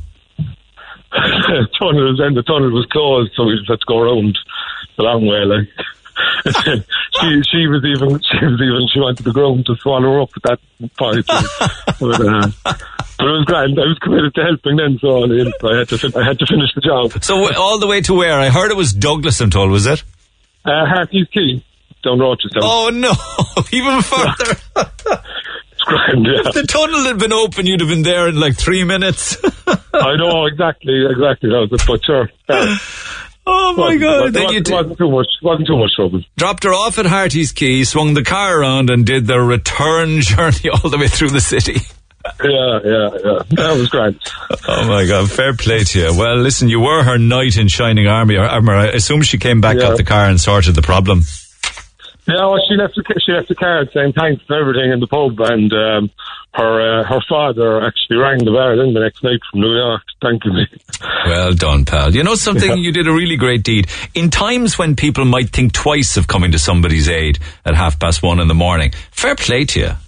Ah, sure. It's, uh, it's, it's kind of what you think anyone would do, really. You know, you could you hate you hate to leave anything like sister or daughter or Sure, you know, mother or right. girlfriend. You know, No, I know, absolutely. It's just, um, it's just the way we live now. But you know what? Especially especially late at night, like it's just. um you know, you wouldn't know what weirdos about there either. Like That's you know? the thing. Yeah, no, in fairness to you, you made all the difference, got her home safe and well, and went the long way round. No shortcuts for you. Now, I hope by sharing these stories that it will encourage more people to do, do more things like you did. So well done in that regard. All good at the Riverstown Inn? Yeah, all good? All good, all good, yeah. Um, we've uh, we've been tipping away now since we reopened, and fingers crossed we'll stay open. You know. Who knows what the next few weeks Yeah. will bring? Listen, I'm going to pencil you down for a couple of oak fire pizzas uh, tomorrow when we do our pizza, okay. and you can have a bit of a scoff with your pals or some of the staff, or whatever the case may be, just Ah, as yeah, a job. I'll, I'll bring our I'll bring ourselves in with me. All right, a couple of pizzas on the way with a few sides for you. All right, Brian. Well done, kid. Uh, well done. thanks, Neil. Cheers. Cheers, pal. Thanks. Great job. Brian. O'Shea, manager of the Riverstown Inn. So it's great to hear those stories. It really and truly is. It just warms your heart because uh, that's the sense of community that we want to hear about. And that's why we want, if at all possible, tomorrow, for God's sake, will you try? If you're going to go a bit crazy for Black Friday, will you try and think of Cork businesses? Keep the lights on, keep people in jobs. You'll find that you'll get great bargains. You just need to look at the Echo today, the Examiner today, the Cork Independent today the ads and listen to the radio today. The ads that Cork businesses have talking about deals and some of the, saw some deals this morning. I think it might have been in the Examiner. Uh, loads and loads of ads and the Echo as well and Cork Independent talking about 70% off. Now, I don't know whether that, there's a lot of things at 70%, but you could get upwards and that's Cork businesses uh, reducing prices. So do your best. I don't mean to sound preachy. I hope I don't. I just think it's very important. Philip, good morning. Hi Neil, how are you? I want to say thank you for holding him, but they're quite a while, so thank you for that. Now, Ah, tell me about tell me your own story with your own son. Yeah, no, it was just uh, that was my first time hearing about um, kids going to school with the windows open and um, no and doors, and doors. Yeah, and it just kind of triggered me because, like, I've I've two small boys myself, four and one, and like the four year old is starting school next September, and like the thought of sending him in for a day's school, like having to be wrapped up because the heating is going to be off all day and the windows are going to be open. I just wouldn't be sending him in. Like I, I agree with that last man that was on air there that said that people need to be keeping them home and like that's that's, that's Donald was saying that parents Yeah. should boycott schools, keep their children at home. yeah, like kids are like kids are, are innocent. Like they don't even know what's going on, and then they're like you know like, and then to think that also that they could have to be wearing masks. I, I just just the whole thought of it. Like when you think of where we were two or three years ago, and now we're at this stage where kids are frozen in school, all wearing masks, all wrapped up just to be in for a day of school. I, I wouldn't be sending my child into that for a whole day all winter. But surely be to God, you're talking about um, 10 months' time. We won't be, I know I said this last year, a year and a half ago. Surely be to God, we won't be having these conversations next September. Okay, but for people who are sending their kids in now, like if he was in school now, and I was, You'd was pull him out. and I yeah, and I saw all the windows open, and he was coming home with his hands freezing cold. I, I wouldn't send, I wouldn't be sending him in. I'd be going to the principal or to whoever's in charge to find out what's going on, and is this going to be the long term case? Because Wouldn't you then get a visit from Tusla at some stage? that's that's what was going through my head. But at the end of the day, he's my priority. Like I'm not like I would think if I was a child, I would think that my my parent would do the same for me, All right. rather than him to be there all day cold. It's just it's ridiculous. Like who whose even idea was this? Or who sat there and said? During winter, keep all the windows open and keep all the, the heating off. No, it Like, could well no, I, it could well be that there there is a recommendation that all windows should be open and doors are left open. Maybe some schools are also saying, well, if we're doing that, what's the point of having the heating on? We'll turn it off. It's having no effect anyway, and we'll save money. It, it, I, I think it even does. I mean, as you said there, it just takes the bit of the bit of Takes the bite like, out of it. Yeah. the bite out of it. Like, uh, like, all right, understandable. They want the circulation, but at least have the heating on so that there's somebody heat getting into the room when they're sitting there all day. They're not even moving around or anything. They're just sitting on a seat for hours. do You know. Okay, thanks, Philip. Appreciate that. If you had a son in, and we'll have next year, he'd be keeping him home. Lorraine, good morning. Morning, Neil. How This are is you? another young lad. Well, earlier it was a girl, a young girl, St. Vincent's School, going in crying. Your son's the same, is it? Yeah, my son is, uh, he's just turned 13 and he's just gone into first year. And it's just, he just doesn't want to go in. Um, and I can tell you here and now that he has actually stopped learning. Um, I know he has, he just, he, he's just got some block. Um, he, t- he told me the other day, and he found out the other day that they actually have those um, alarm things that do go red. Then they CO2 to monitors. leave- Yeah. yeah, they have to leave their classroom, and I just heard one of your other speakers there and saying that, uh, like, the disruption that it's causing to go out, out into the yard, then back in again, and settle down again, and I actually have a meeting there in the school now at half eleven, um, just to talk about his anxiety alone. Oh, that it's really, that really serious? You have to go in. Yeah, it's that serious? Yeah. And tell me, Um, tell me this point system in the school for face masks. How does that work? Right. Um, it's not particularly for face masks, Neil. It's just an overall, you know, how how they're doing, and um, that's what it's for. But we have the app on our phone, and we, you know, we you can see it. And he got a point, a thumbs down, which is a point for um for his mask not being on properly. This app. All students have this app, do they? It is. It's much. It's like a kind of. It's how they're doing and how their work is going, and And who has access to that? Him or you? both well both of us really like he has it's i i can check it like i'm i'm on it every day Okay. just to see how he's getting on and Who it's a thumbs updates the up- app then? I suppose the school up, updates it And uh, he got a thumbs down on that app recently because of what? um because he hadn't got his mask his mask sli- was slipping down and Isn't that kind of petty? Oh, he was very upset over it because I, he said I, I, he said he got shouted at because his mask wasn't on fully, and he said I can't breathe with it on. I just can't breathe. I'm finding it very hard to sit in the class with the mask on and breathe. I, I don't know how people do it. To be absolute, I have to I have to put it on when I move around this building. But clearly, when I'm sitting here, I don't have a mask on. But I just couldn't do it. I wouldn't be I able to breathe. very hard. I might get you. I mean, maybe I get used to it. I, I don't know. I just couldn't do it. No, I. But I mean, where are we going to be at with kids? Like my my concern really is the So mental health around it No, all. of course, that's why his anxiety levels are through the roof. I mean, talk to me about it. Is he cold all the time? Are the windows open all the time? Well, I wouldn't say he's cold all the time because he doesn't like he he he he doesn't feel the cold really, to be honest, because he kind of sleep in his room with his window open a little bit. All right, yeah. So I Well, I don't know. Yeah, my daughter's like that. Windows open, freezing cold. I Yeah. understand.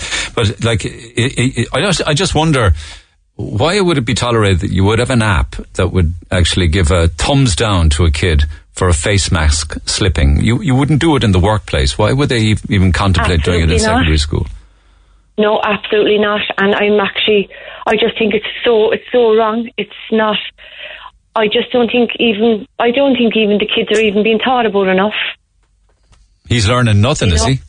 I just feel, I feel, I don't feel he is. I feel he's just worried going to school every single day. All right. All right. Um, and that's where he's at, really. And I think, um, I think there's. I, I was so glad when I heard that other lady talking about her daughter going to school because I felt I thought to myself, thank God I'm not the only No, one. you're not. And if you listen after 11, I'll read out an awful lot more texts from people just like you. All right, Lorraine, thanks so No, much for that. Appreciate it. Take care. Thanks. Just quickly, just before uh, the news at 11, please give a big, huge thank you to all of the staff of Lidl in Ballincollig. My husband is ill and they fill his shopping bags. They take them to the car and if, he, if they feel that he isn't feeling well enough, they ask him to sit in the car for 10 minutes. They then come back and give him the green light to drive home. Believe me, I know he'll be okay, but as shopping is a huge lifeline for him, the staff at Lidl have just made it an absolute pleasure. They are angels.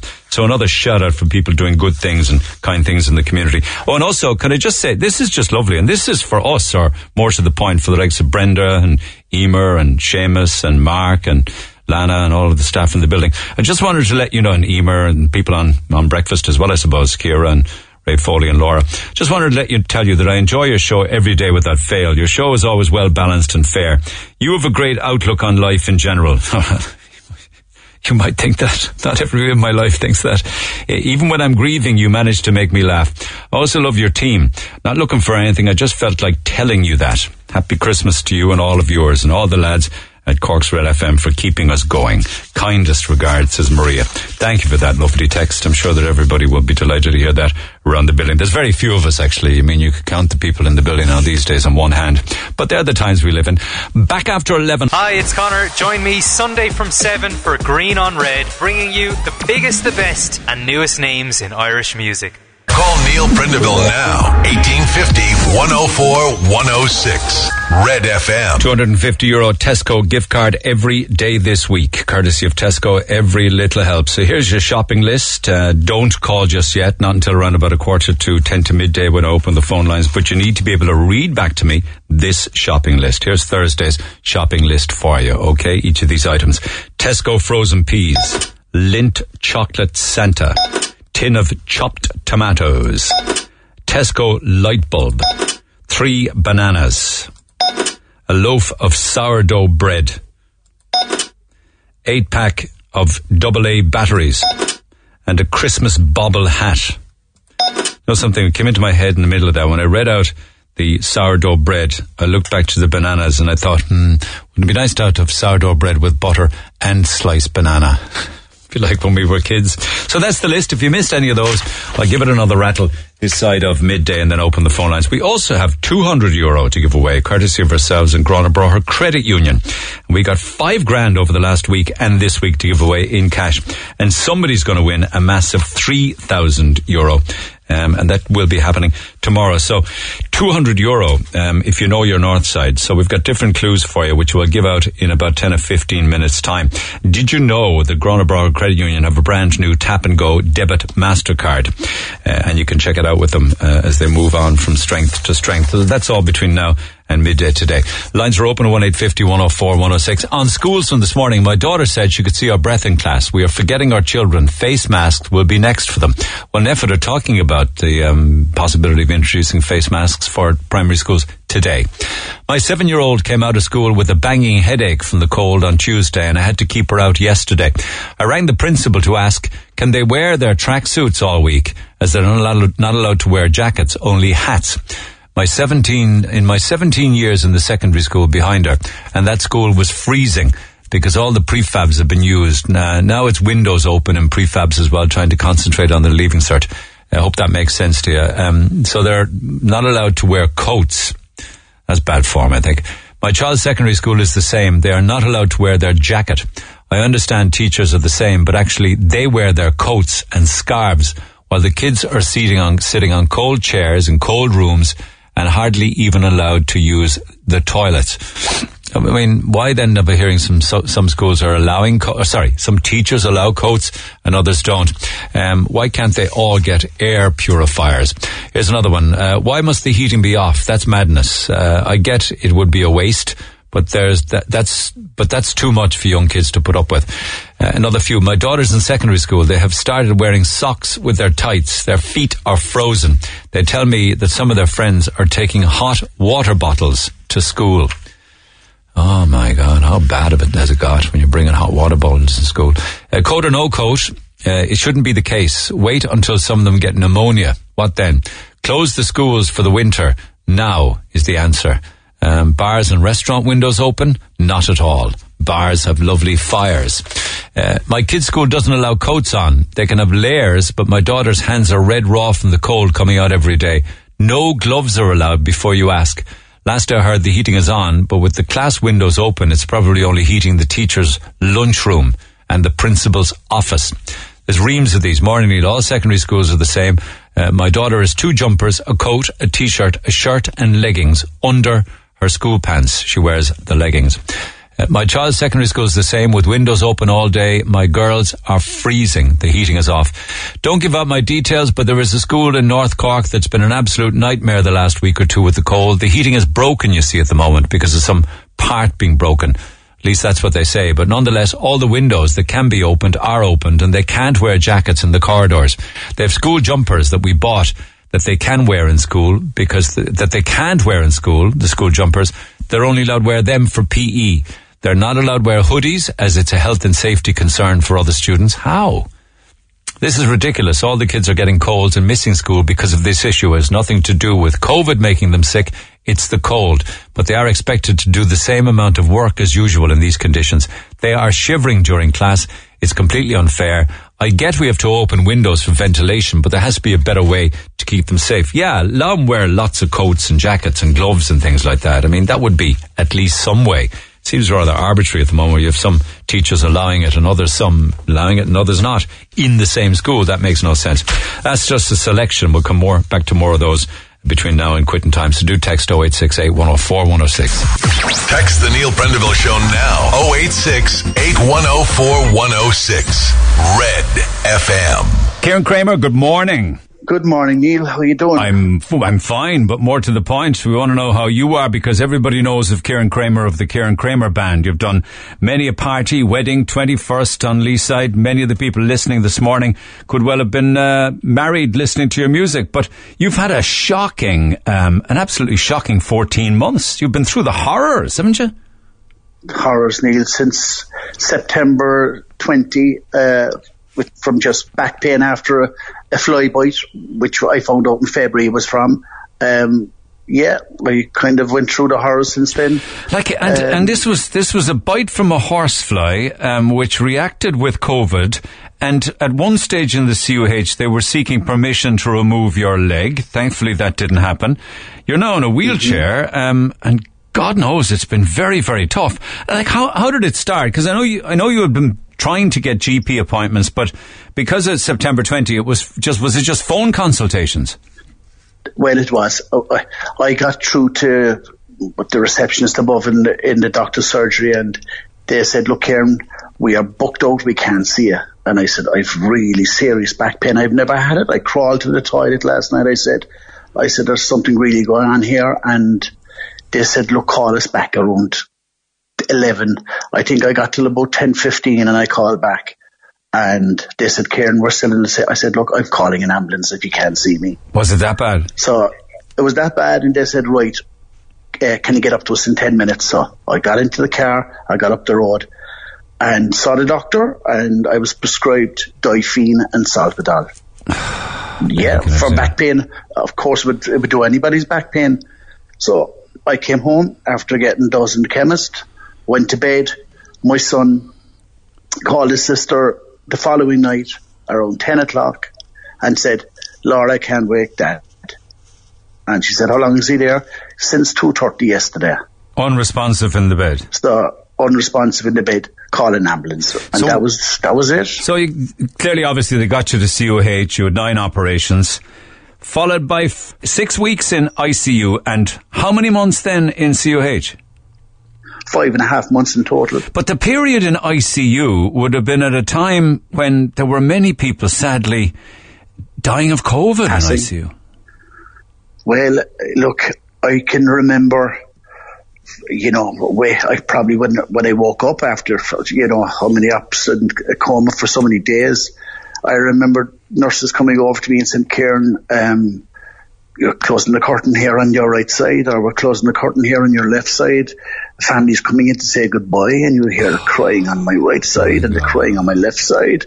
And I'm saying, when is it my turn? Oh my God! You know. Oh my! Did you really think? I mean, God bless the poor Oh, people that were in I- left and right here, but do you think Oh, it was yeah, all over? look. You did? Well, I suppose there was a time I probably did. You know, I think um, I saw my my young fella came up to me and my daughter, and I said, "Karen, come on." You know, I, I could tell you, I had weird fucking dreams after after operations, and you know, but I reckon I was being taken, and you know, it's either fight this or or you're gone. You know what I mean? Really. Yeah. You know, the, the weirdest the dreams, I won't even go into them. But really, um, you know, I, I did. I definitely thought, you know, that I was being called and, you know, and then all of a sudden I was fighting it, fighting it. And, uh, but it, thanks to the fantastic nurses and doctors above in the COH. It it it, I- it, it clearly it clearly was very serious, and it was. Co- you had COVID apparently at that stage, right? What, didn't you? Unknowns to me. Unknowns to you, and then the the horsefly, and that blo- that caused. oh, really? They didn't know either They didn't know till February.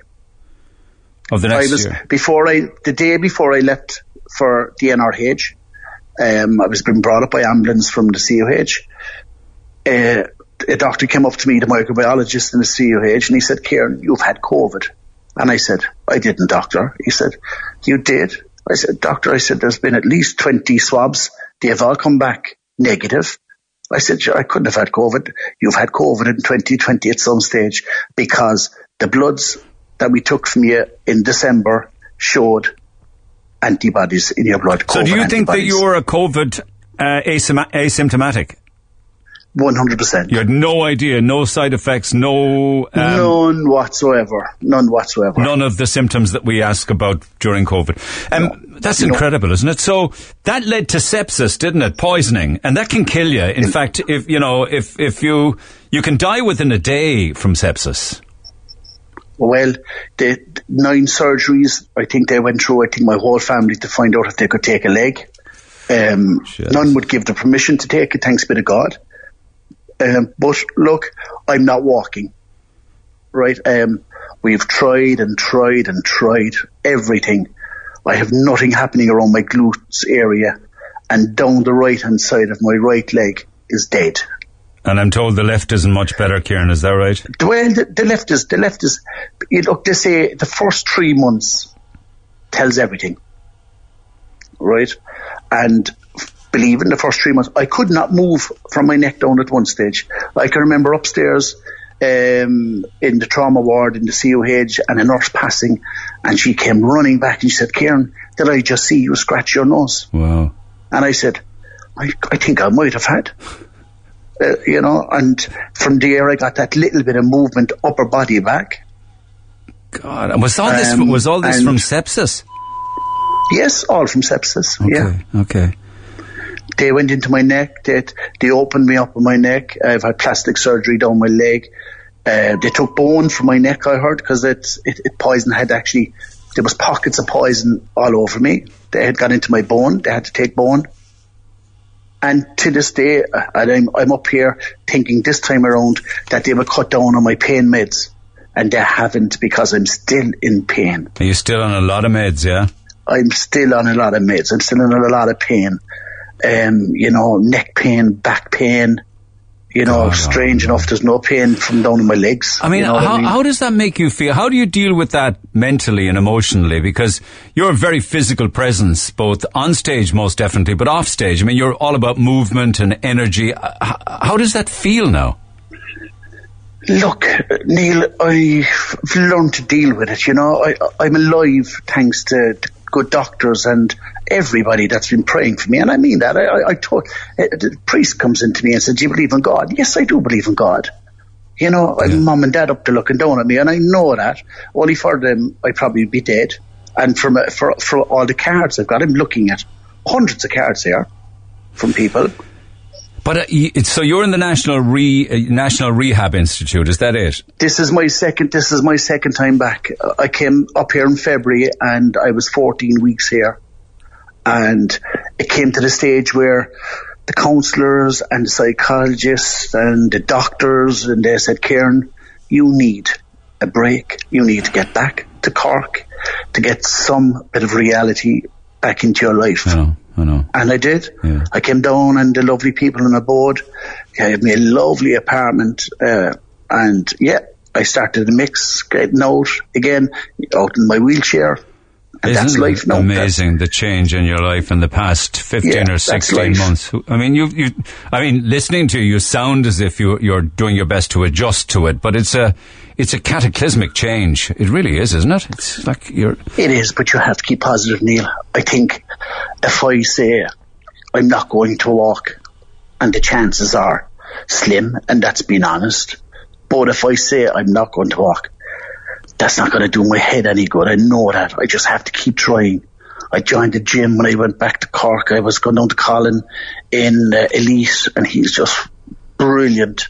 You know, um, yeah, and it just keeps. I have to keep occupied. I need uh, to keep saying yes. You know, I am going to walk. so do you now have the aid of a frame, um, and also the use of a, of the, of the wheelchair? Is it, it's a mix of Well, the two? Well, they were hoping this time around, this time up here, that I'd be able to walk with the frame. Yes, I can get around the room here with the frame, but I'm putting so much pressure on my back because it's upper. I'm seventy percent of my of my weight has been held by my hands and my shoulders, and then that says your back is helping there, and that's not doing my back any good. No, no. You know, they, we thought this time around, yes, maybe, but every day that goes on here, I'm learning, you know, Kieran, you're putting serious pressure on your back here. But if you, You know, if and you hadn't, good. yeah, but it- you know what? With sepsis, if you hadn't been found by your son or had been found a few hours later, there's a very good chance dead. you'd have been dead with sepsis because it kills Oh, very quickly. I if it's not think, caught. I think I heard 20 minutes and I, I was, I would have been dead. Yeah. That's what I was told. It's game over very quickly. I don't mean to alarm Yeah. people, but it's something that has to be caught Yeah. very, very quickly, very early. And you, so you, so you're in assisted living now. That that's all on the flat, I suppose. Is it? You can just move around easier. Um, yes, they have, they have given me a lovely apartment Ah. and looking over the lovely dog park below there in, in um, Yeah, you're very Road. yeah, you're very positive about you know different parts of your life. In fairness, and that probably will help in in recovery, won't it? Oh, 100%, 100%. And, and good people around me. You know, you know, yes, uh, it's been hard for my children. Um, you know, my youngest, I, my twin girls are only seven and I've missed really 14 months of their life. you know, um, like I opened up a card today that, that received my birthday was last week and there was, there was drawings came up from the girls today just saying, oh, no, I have my tear. I have my tear Yeah. um, you know, Daddy, we love you, and you know, reading these things. Uh, look, yeah, and my son in Australia, Jonathan went off in in February of 2020, so it was hard for him over there, Yeah. knowing you know that Dad is sick over here, like, Dad and was touch and go. and- Yeah, yeah, yeah, yeah. You know? yeah. God Yeah. Almighty, even the experience in ICU with those misfortunes around you and their families coming in to say goodbye, that's awful. It really and truly is. But uh, can I say one thing, Neil?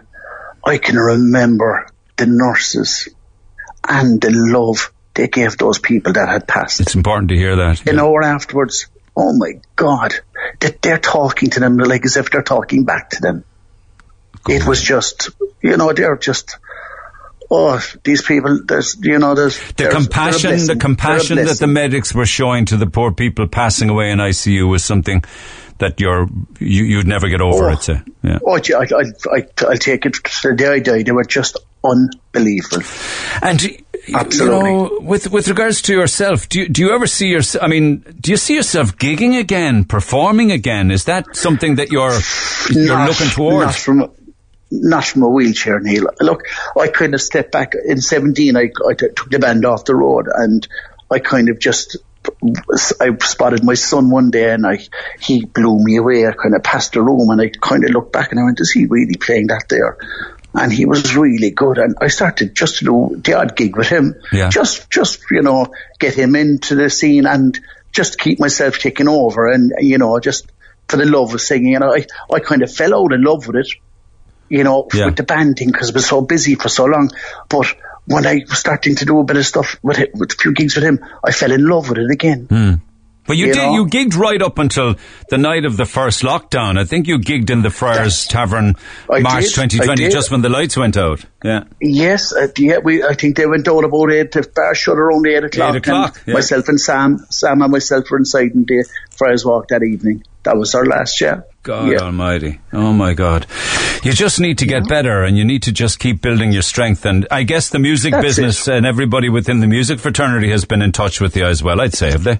Oh, look, everybody, everybody does not, you know, from, from far and, and home here, you know. Now you're not, has- you're not, you're, you're aware of it, although you weren't the person that put together the GoFundMe. I think that was a lot of your friends and a lot of those in the music business, because you're going to need Yeah. a lot of help. And I know you're mortified even talking about it, but they want to build up costs through GoFundMe for an adapted car, for gym sessions. You're going to need a power wheelchair and things like standing frames and exercise equipment. You're going to need help, Yeah. aren't you? You really are. And the monthly Yeah. medical expenses, nobody can put a number on. Well, look, I've been lucky. I've been very lucky because of friends. Uh, MMS Medical have had given me. They came in here to the NRH first time around with a power chair for me for as long as I needed it, which was just magic. You know, really. Um, you've got Garrod and all the staff down there. I couldn't say enough really Yeah. about them. Yeah. Um, look, I'm, I'm lucky I've got so many good friends, and I mean that. No, I've been very lucky. And they want people to do what they can to help in your recovery and adapting aspects of your life that need adapting. And that's GoFundMe, which is gofundme.com forward slash help Kieran recover from severe spinal condition. We're lucky to be talking to you. You're lucky to be alive, but you know that. You Yeah, know, you're I one am. hell of a I lucky am. guy. I am. I am a lucky guy. I am. Thanks. In spite thanks of, for all in the spite of and everything. everything. Yeah, yeah. But listen, do you mind if we, if we stay in touch and see how, I mean, you're coming back to Cork, which is good, back on home turf for the Christmas, so, you know, something Yeah, to look I'll forward to. soon. I'll be home soon. Yeah. Um, no, I'm looking forward to getting back down and, and meeting everybody again. You know. Stay. I keep waving at everybody. I keep waving at everybody up and down Skehard Road in the wheelchair. You know? so you hear you hear the old, the old horn blowing and I'm waving and I don't know who's in the car. You know, but I, I wave anyhow. Just keep waving and keep smiling and keep thinking That's those yeah. positive thoughts, all right? And stay in That's touch. It. That's it. Neil, thanks a million. Kieran Kramer, look after yourself. Cheers for now. Great chatting. Cheers. Take Neil, care. Thanks Bye. a million. Good luck. Good luck. Good luck. The Neil Prendeville Show on Cork's Red FM. Our phone lines remain open after midday. 1850 104 106. Interesting text there with regards to kids being frozen in primary and secondary school. Put Micheál Martin, Leo Varadkar and Tony Holohan into school and see how they'd function with being frozen to death all day. Yeah, they could start, I suppose, by turning off all the heat in Leinster House and see how they deal with that. Lines open 1850 104 106. Back in studio, ladies and gentlemen, on the continuing quest for Garth Brooks tickets. Here's Mark Willington and you succeeded. Well, before I go on, Neil, may I just draw your attention to a clip just in front of you there? Just remind ourselves of, of what was said just a, a bit earlier on this morning. I, I've gone down in the queue, 117,639, so it's moving. You're so optimistic and positive. I love your your positivity. You haven't a hope. Ah, that's a low blow not to sneak up on me like that. I mean, I can rebut that actually. I, I said that when there was only two gigs. You do, yeah, what, three, I think. Three maybe. accurate, There were Yeah, three at the yeah, time. but and and the maths weren't working out for you on the third gig. I didn't know they were going to launch another two gigs on top of that. In fairness, like. I'll be honest, I thought I had no hope. Because I'm um, doing the maths on it, you wouldn't have had any hope with the third gig because No, not only 75 tickets and you were further out than that. But the maddest thing about it was the last 10,000, in the- right, that sounds crazy, the last 10,000 in the queue went in about five minutes. It was just dropping. I was giving calls out in the office. It was like, oh, 1,400, oh, 600, 200, Ah. I'm in. How many can you buy? now, I could put it up to eight. That's a lot, isn't it? Yeah, I, I, I've, six is the usual I've seen on those sort of sites. But you Okay. know, eight tickets, it was, was, would, it would allow me to put in. For one night. For one night, yeah. So I Oh, but will be there did you actually get? Friday the 16th. Okay, and are they still selling that now online and still selling the 17th? I would assume so. I mean, I haven't gone back into the queue, but um, but I Do you think everyone so. will get a ticket? I don't. Well, I actually because I wasn't going to buy any tickets. when I got to the front of the queue, I was just like, search again, see what it throws up, search again, see what it, and it was throwing up seats in the lower stands, in the upper stand of the the Hogan stand, um, on the pitch, and when it came up with the pitch tickets, the standing tickets, I thought. That there for me. That would be brilliant. But you're not a fan. I think I'll know a few of the songs, and I- I think my, my girlfriend Leanna will really enjoy it. Ah, I think well, she'll that's a love nice it. thing to do and um, well, if she's listening right now, then I'll tell her later. If not, I'll tell her on Christmas Day. Cat's out of the bag, I feel, Willington. well out of the bag. Turn again, Mark Willington. Uh, actually, d- uh, with regards to aid tickets, I had wanted to get some tickets to give away on the air.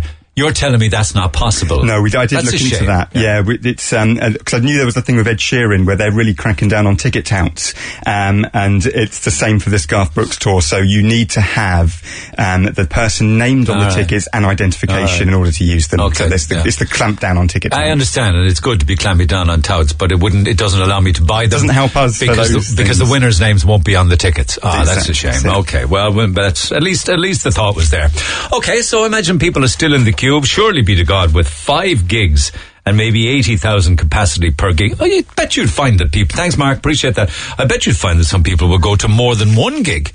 Might go twice, they might go thrice, who knows? But, listen, I won't let the opportunity pass without a Garth Brooks. So now I know all about the if tomorrow never comes and the low places and the red strokes and stuff like that. But this one was mentioned earlier this morning.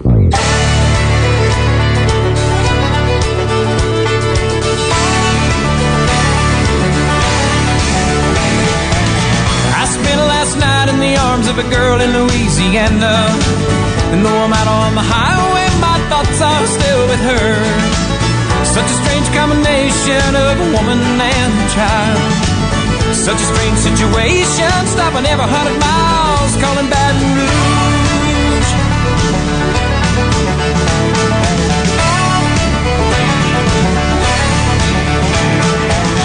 A replay of last night's events roll through my mind. Except a scene or two erased by sweet red wine. And I see a truck stop sign ahead, so I change lanes. I need a cup of coffee and a couple dollars change, calling Baton Rouge. Operator, won't you put me on through? I gotta send my love down to Baton Rouge. Hurry up, won't you put her on the line? I gotta talk to the girl just one more time.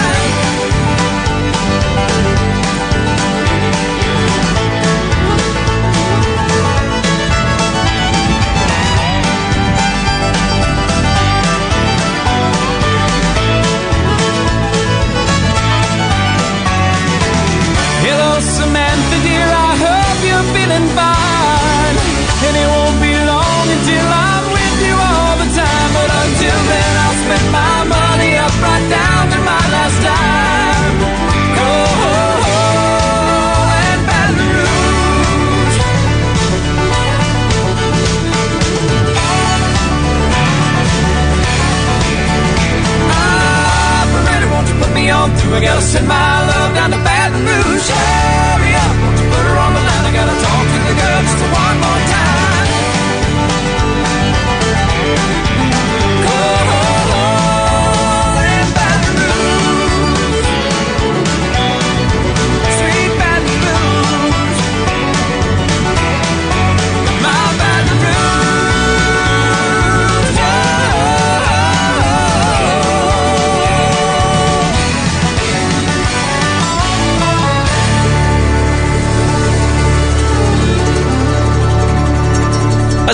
Brooks, and he's calling Baton Rouge. And this morning, right now, we're calling to the Castle West Shopping Centre in Ballincollig because Santa Claus is coming to town. I'm joined by the manager of the Castle West Shopping Centre, John Doherty. John, good morning.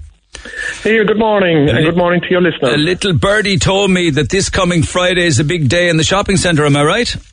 Absolutely, Neil, absolutely. After a two year absence, the big man makes his return tomorrow evening at 6 p.m. I love it. It's going to be Santa's Enchanted Grotto. Am I right?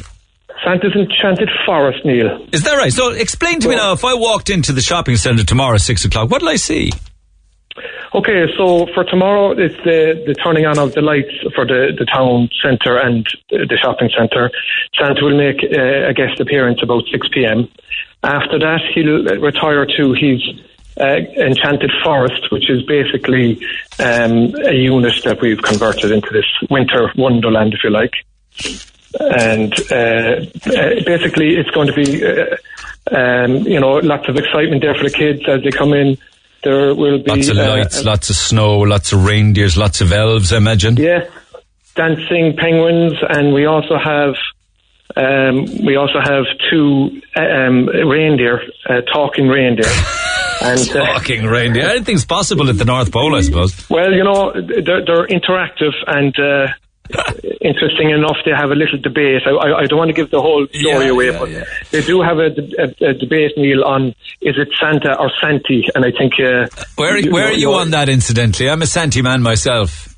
Uh, I'm I'm I'm the farmer. I'm the Santa, and I, I have two I have two kids, and uh, they're in that. All right, man. It's all in the rearing. What can you do? I just love the idea of an extra effort being made rather than in you go. Here's your parcel. Here's the photograph. Good luck. It's great to be making a big difference and doing extra attractions. I think, isn't it?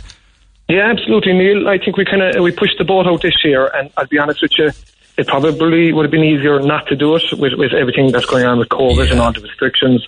But we took a punt, and we got so far. It, it, we, we we had invested so much time and money in this that we said, look, we have to keep it going, and hopefully, without restrictions, we should have a a super experiences for, for, for all the kids out there. Okay, so the Santa visiting gift or a tenner, the photographs a fiver, there's a glitter block photo frame and snow globes and photo bubbles and key rings and magnets and everything. Good value for the visit and the gift, I have to say. Well done on that. How will it work then? You mentioned the C word, incidentally.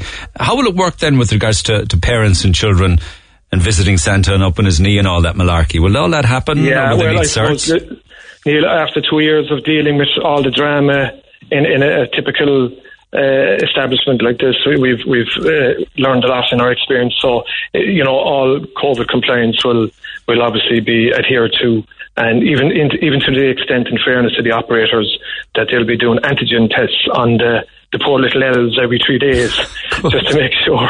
But will mammy uh, or daddy need a cert or, or what? Do you mind me asking? Yeah, we, we, we, we did have that debate, but in fairness, you know, uh, facial coverings will apply, all sanitation will apply. So we felt why not? Why put any more obstacles in the way of? And they're in, they're in and out anyway, fast enough, aren't they? Yeah, it's a, a quick Nice. turnaround.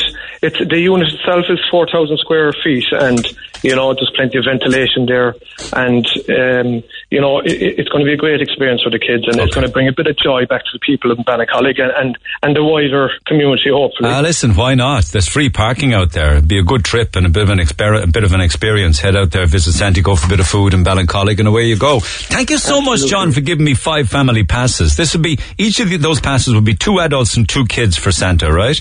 That's correct. And li- listen, if, if you know, if there's a family with two, uh, maybe three kids, look, we'll we'll see what we can sort out there. You're very kind. I'm going to give those away now, if you don't mind. I know you kick off tomorrow. Um, allow people to uh, win these prizes and pick their own dates. But thank you for them. If if other people want to, do they need to book in advance?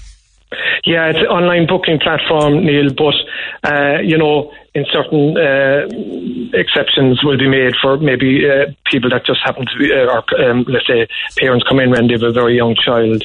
And, you know, it's sometimes it's hard to book in advance for a six month old child or whatever. So, look, we will make a, few exceptions. Okay, but let's say well. somebody does want to lock it in and book it in because a lot of them are completely booked out or aren't running them. You are uh, doing Santa Claus this year. Where can they go? Is it a website? Yeah, thankfully there's plenty of availability at the moment, and uh, it's it, to, to book you book online through our castlewestcork.ie um, website. Gotcha. So it's castlewestcork.ie, and there'll be a link there directly to the booking platform. Good luck with it. It all kicks off And- tomorrow. Yeah.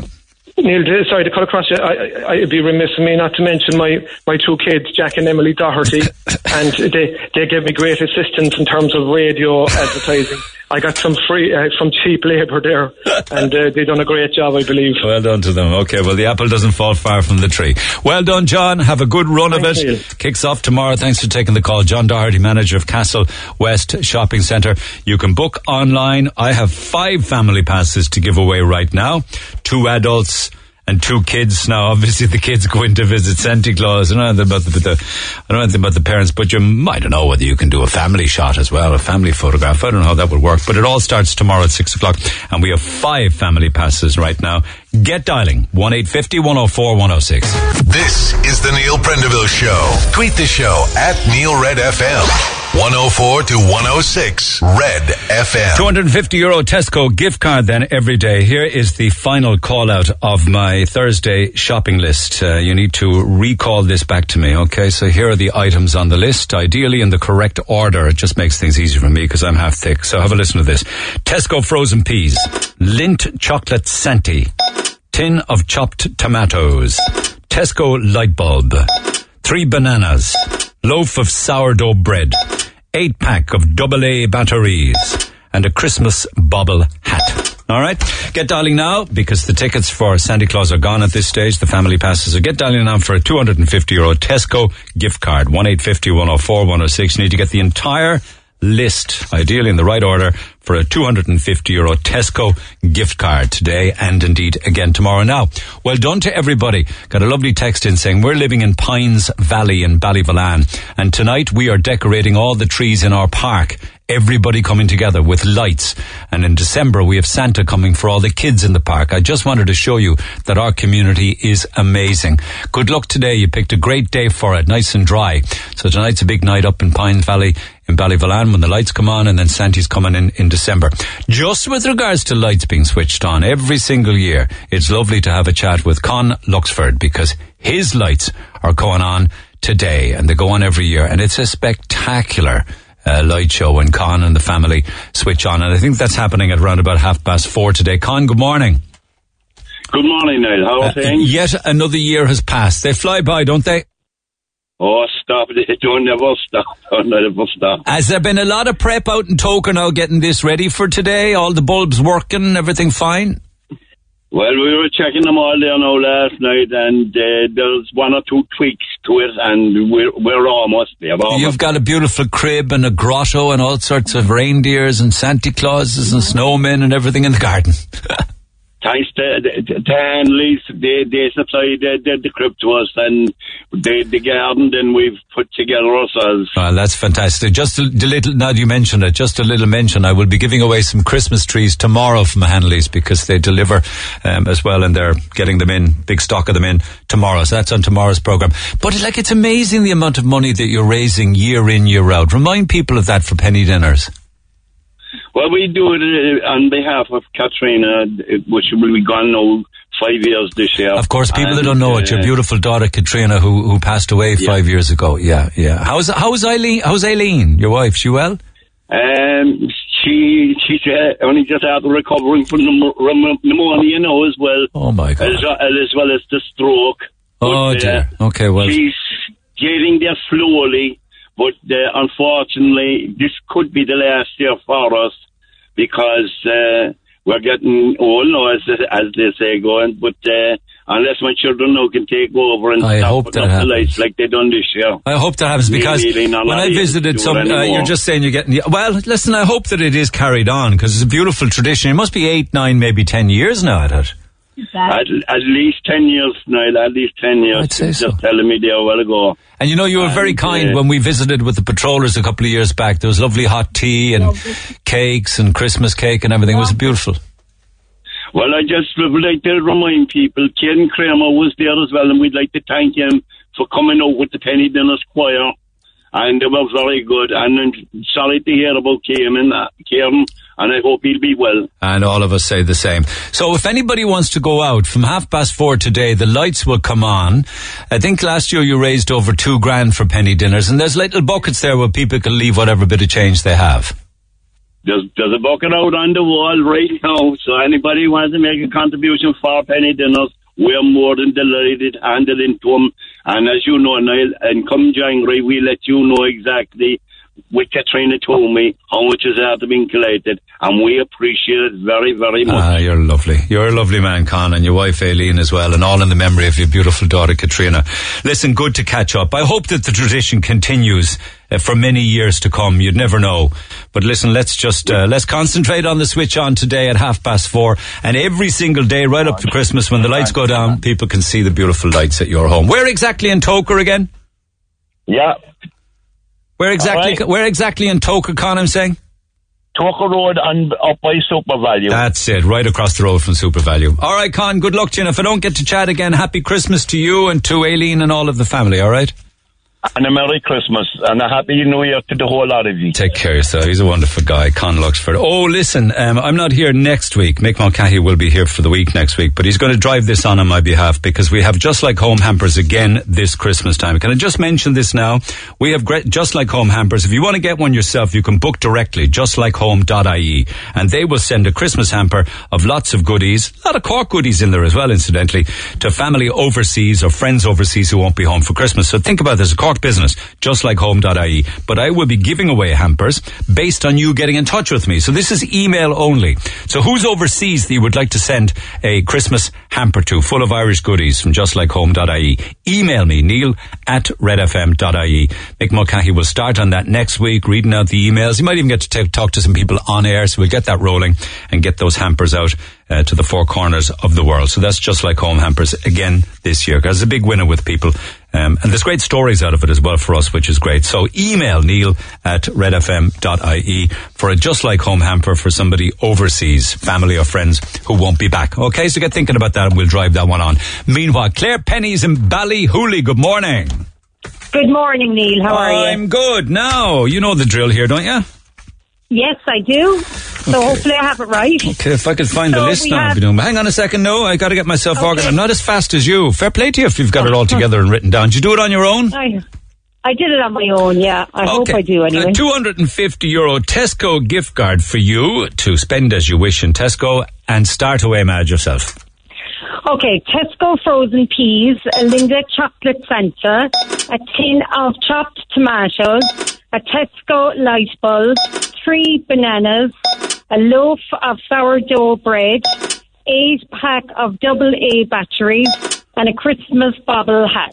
Well done, I got to tell you. Please take your change. Oh, Notes are dispensed below the scanner.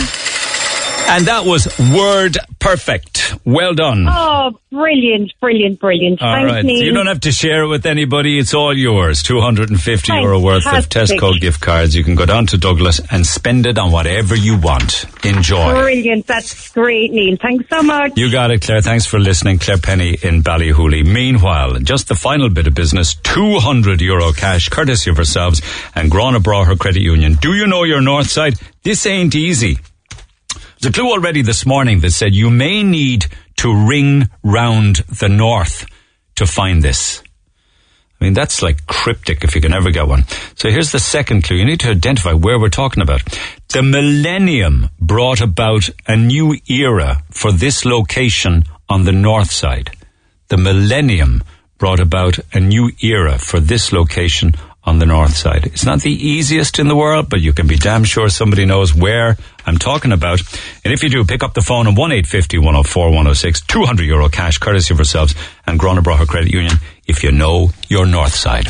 Our lines will stay open at 1850 104 106, text 0868 104 106. Have a good day. I'll see you tomorrow. Tune in to the Neil Prendeville Show weekdays from 9 a.m. on Cork's Red FM.